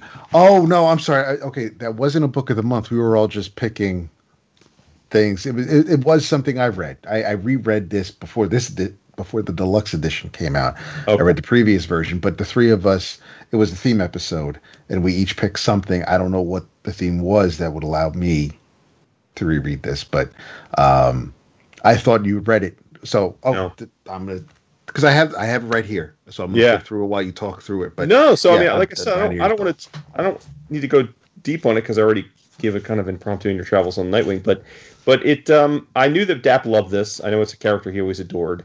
I figured worst case I was going to get some Walt Simonson art, and that's never a bad thing. But I loved everything about this book. Um, like honestly, his costume's ridiculous, but like so are so many superhero costumes, like the aforementioned Nightwing and the aforementioned Hawkeye. So I don't know why that always used to put me off. But like starting with this, they even go through explaining the costume. Like I wasn't mad at the costume anymore. And the thing is, is I thought everything about this book was great. Like it's ridiculous, but it's ridiculous in such a wonderful way. It it's it it. it they even go so far as to explain why Paul Kirk Manhunter exists in the current DCU.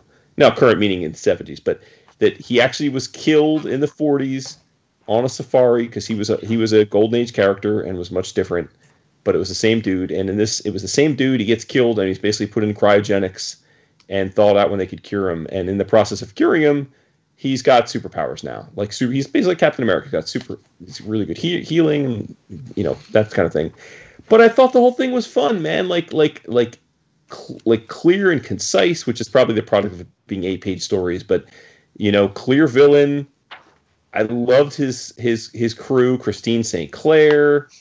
like I said, the the the uh, like the whole thing was dope. I I I read it all in one sitting. It looked great. It was a treat seeing Walt in his earlier form because while it's very much still Walt, it's it's a little looser, a little little more carefree, a little scratchier. And I, I'm not mad at it. Like I'm here for it. It was neat seeing Walt in that in that vein. Like I wouldn't mind seeing more of him draw like that.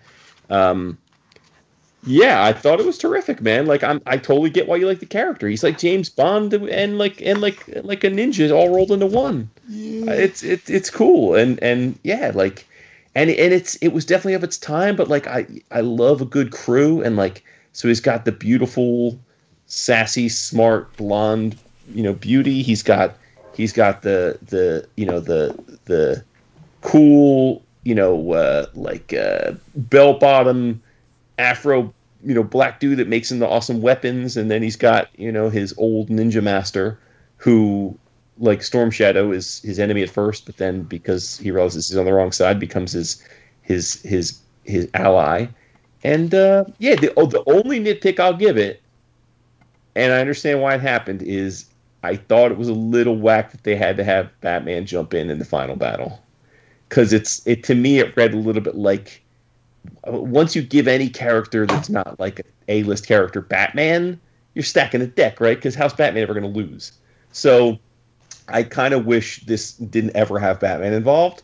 But absent that, and it's a small knit, I thought it was wonderful, and I I I, I can see why you love it. I I so I don't know if there's more Manhunter that's of this quality, but but uh, but No, I'm pretty not a fan of much- you you you've, you've pretty much. I mean, yeah, there was, um, there was the the Manhunter series that, that Andreyko wrote with with the the female Manhunter, but nothing with.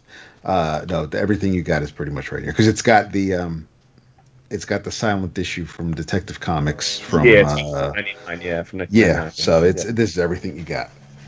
Damn, so he's a pretty like C list, D list character then. Yeah, Wow. Okay. yeah. I just I love that look though. Be- between the mask and and uh, the the big open sleeves, it's just it it, it was different, and I, it's it's he and because it was it was one of those things where it was all it was quality not quantity because you only have a handful. There's there's there's however there's sixty odd pages here. That that that there's your Paul Kirk Manhunter by by Goodwin and, and Simonson. That, that's it. And um, it's it's one of it, it just it's, it's kind of like an earworm. It just it dug its way into me, and and it's just it's stuck. But uh, you mentioned how concise it was and how it read, and that's yeah. It, they were only given so many pages, but that's because Archie Goodwin is no damn slouch. For sure. Yeah, for sure. Yep. So big thumbs up, and like I said, I j- it just arrived, so it's obviously in print. I think it just hit. It was in my box what a week or either last week or the week before. I don't remember which, but yeah. So, and it's not expensive. It's like eighteen dollar cover, so Yeah. probably like ten bucks, ten or eleven bucks. Are you a fan of, of it? Vince? Oh, Did you read it yeah. back in- Yeah, sure. I think it's great. Good stuff. there you go. Pulpy as hell. I was gonna say, I, I you know, I, I forever all the times I joke I'm not into pulp. I, there's been a lot of things the last year or two that I've liked that were pulpy. It's- yeah, it's kind of like me with the crime books. I don't like crime books. Yeah. Ah, yeah, you do. Oh. Yeah, you do. I know. Like I even really much liked that they made him the same character as the as the Golden Age pulp version. I thought that was cool. Mm-hmm. There is hope for you yet. And there's hope for you, the listener, because we will return. If you want to hear and experience more of the 11 o'clock comics thing, go to Facebook, Reddit, Twitter, and Instagram. Lots of stuff going on there. Check out the Patreon, please. Patreon.com forward slash 11 o'clock comics. And we just have a whole lot of fun. You know the drill. After all we've said and done this evening, it is time to say goodnight. What's up, Jason? Hmm? What's up? What's it. How you doing? Doing all right, man. How's my girl doing? She's doing good. She was so dude. It was like we won the lottery when she saw I was getting the vaccination. She was so happy. I would drive a vaccination myself to your house to give her one. Well, she's not getting vaxxed yet, but she said she's much more interested in me getting vaxxed. Right. Well, it's a good thing. David, it really is. That's a long, drawn out. That is. She's Good happy night. we're planning our uh, our spring break. Uh, not spring break. I miss, I misspoke. Uh, we're planning our summer our summer vacation. Nice. I'm going to uh, Vegas in June for um, SPAC, the the f- uh, photography convention thing. that they- Uh, so far, it's still on the books. They're having it, so we'll see. Hope it doesn't interfere with Heroes. When's Heroes? I thought Well, here. I mean, I don't know if Heroes is going to happen, They- but Yeah, that's and that's that. That's what I needed to. Um, we needed to talk about uh, after this, but I because basically, um, you got to. I, I, I would right. I would like to know what our plans are for the rest of uh, for the rest of the year. Rest of the Con- year. Holy For crap! con-wise, New, New York, and what we're going to do in lieu of um, of heroes, if if that's too close to call. Um, so yeah, I just need to make sure. Since since my boss isn't there anymore to approve my time, I need to kick it up, and, and I need to make sure we have. Um, so as soon as we know what what we're looking at, I can put those days in. I can always pull them back later, but if we have a rest idea as to where we might be going, Yeah. I can put the time in for that time. Yeah, I mean, there's no dates listed for Heroes, right? I'm looking on the site, so I'm guessing that means it's not happening, or at least if it is, it's not going to like so. All right, everybody, but we're happening. Come back here next time. We'll we'll have everything ready for you, and you can sit down and enjoy yourselves. We love you so much. Get out of here. That's it for that one.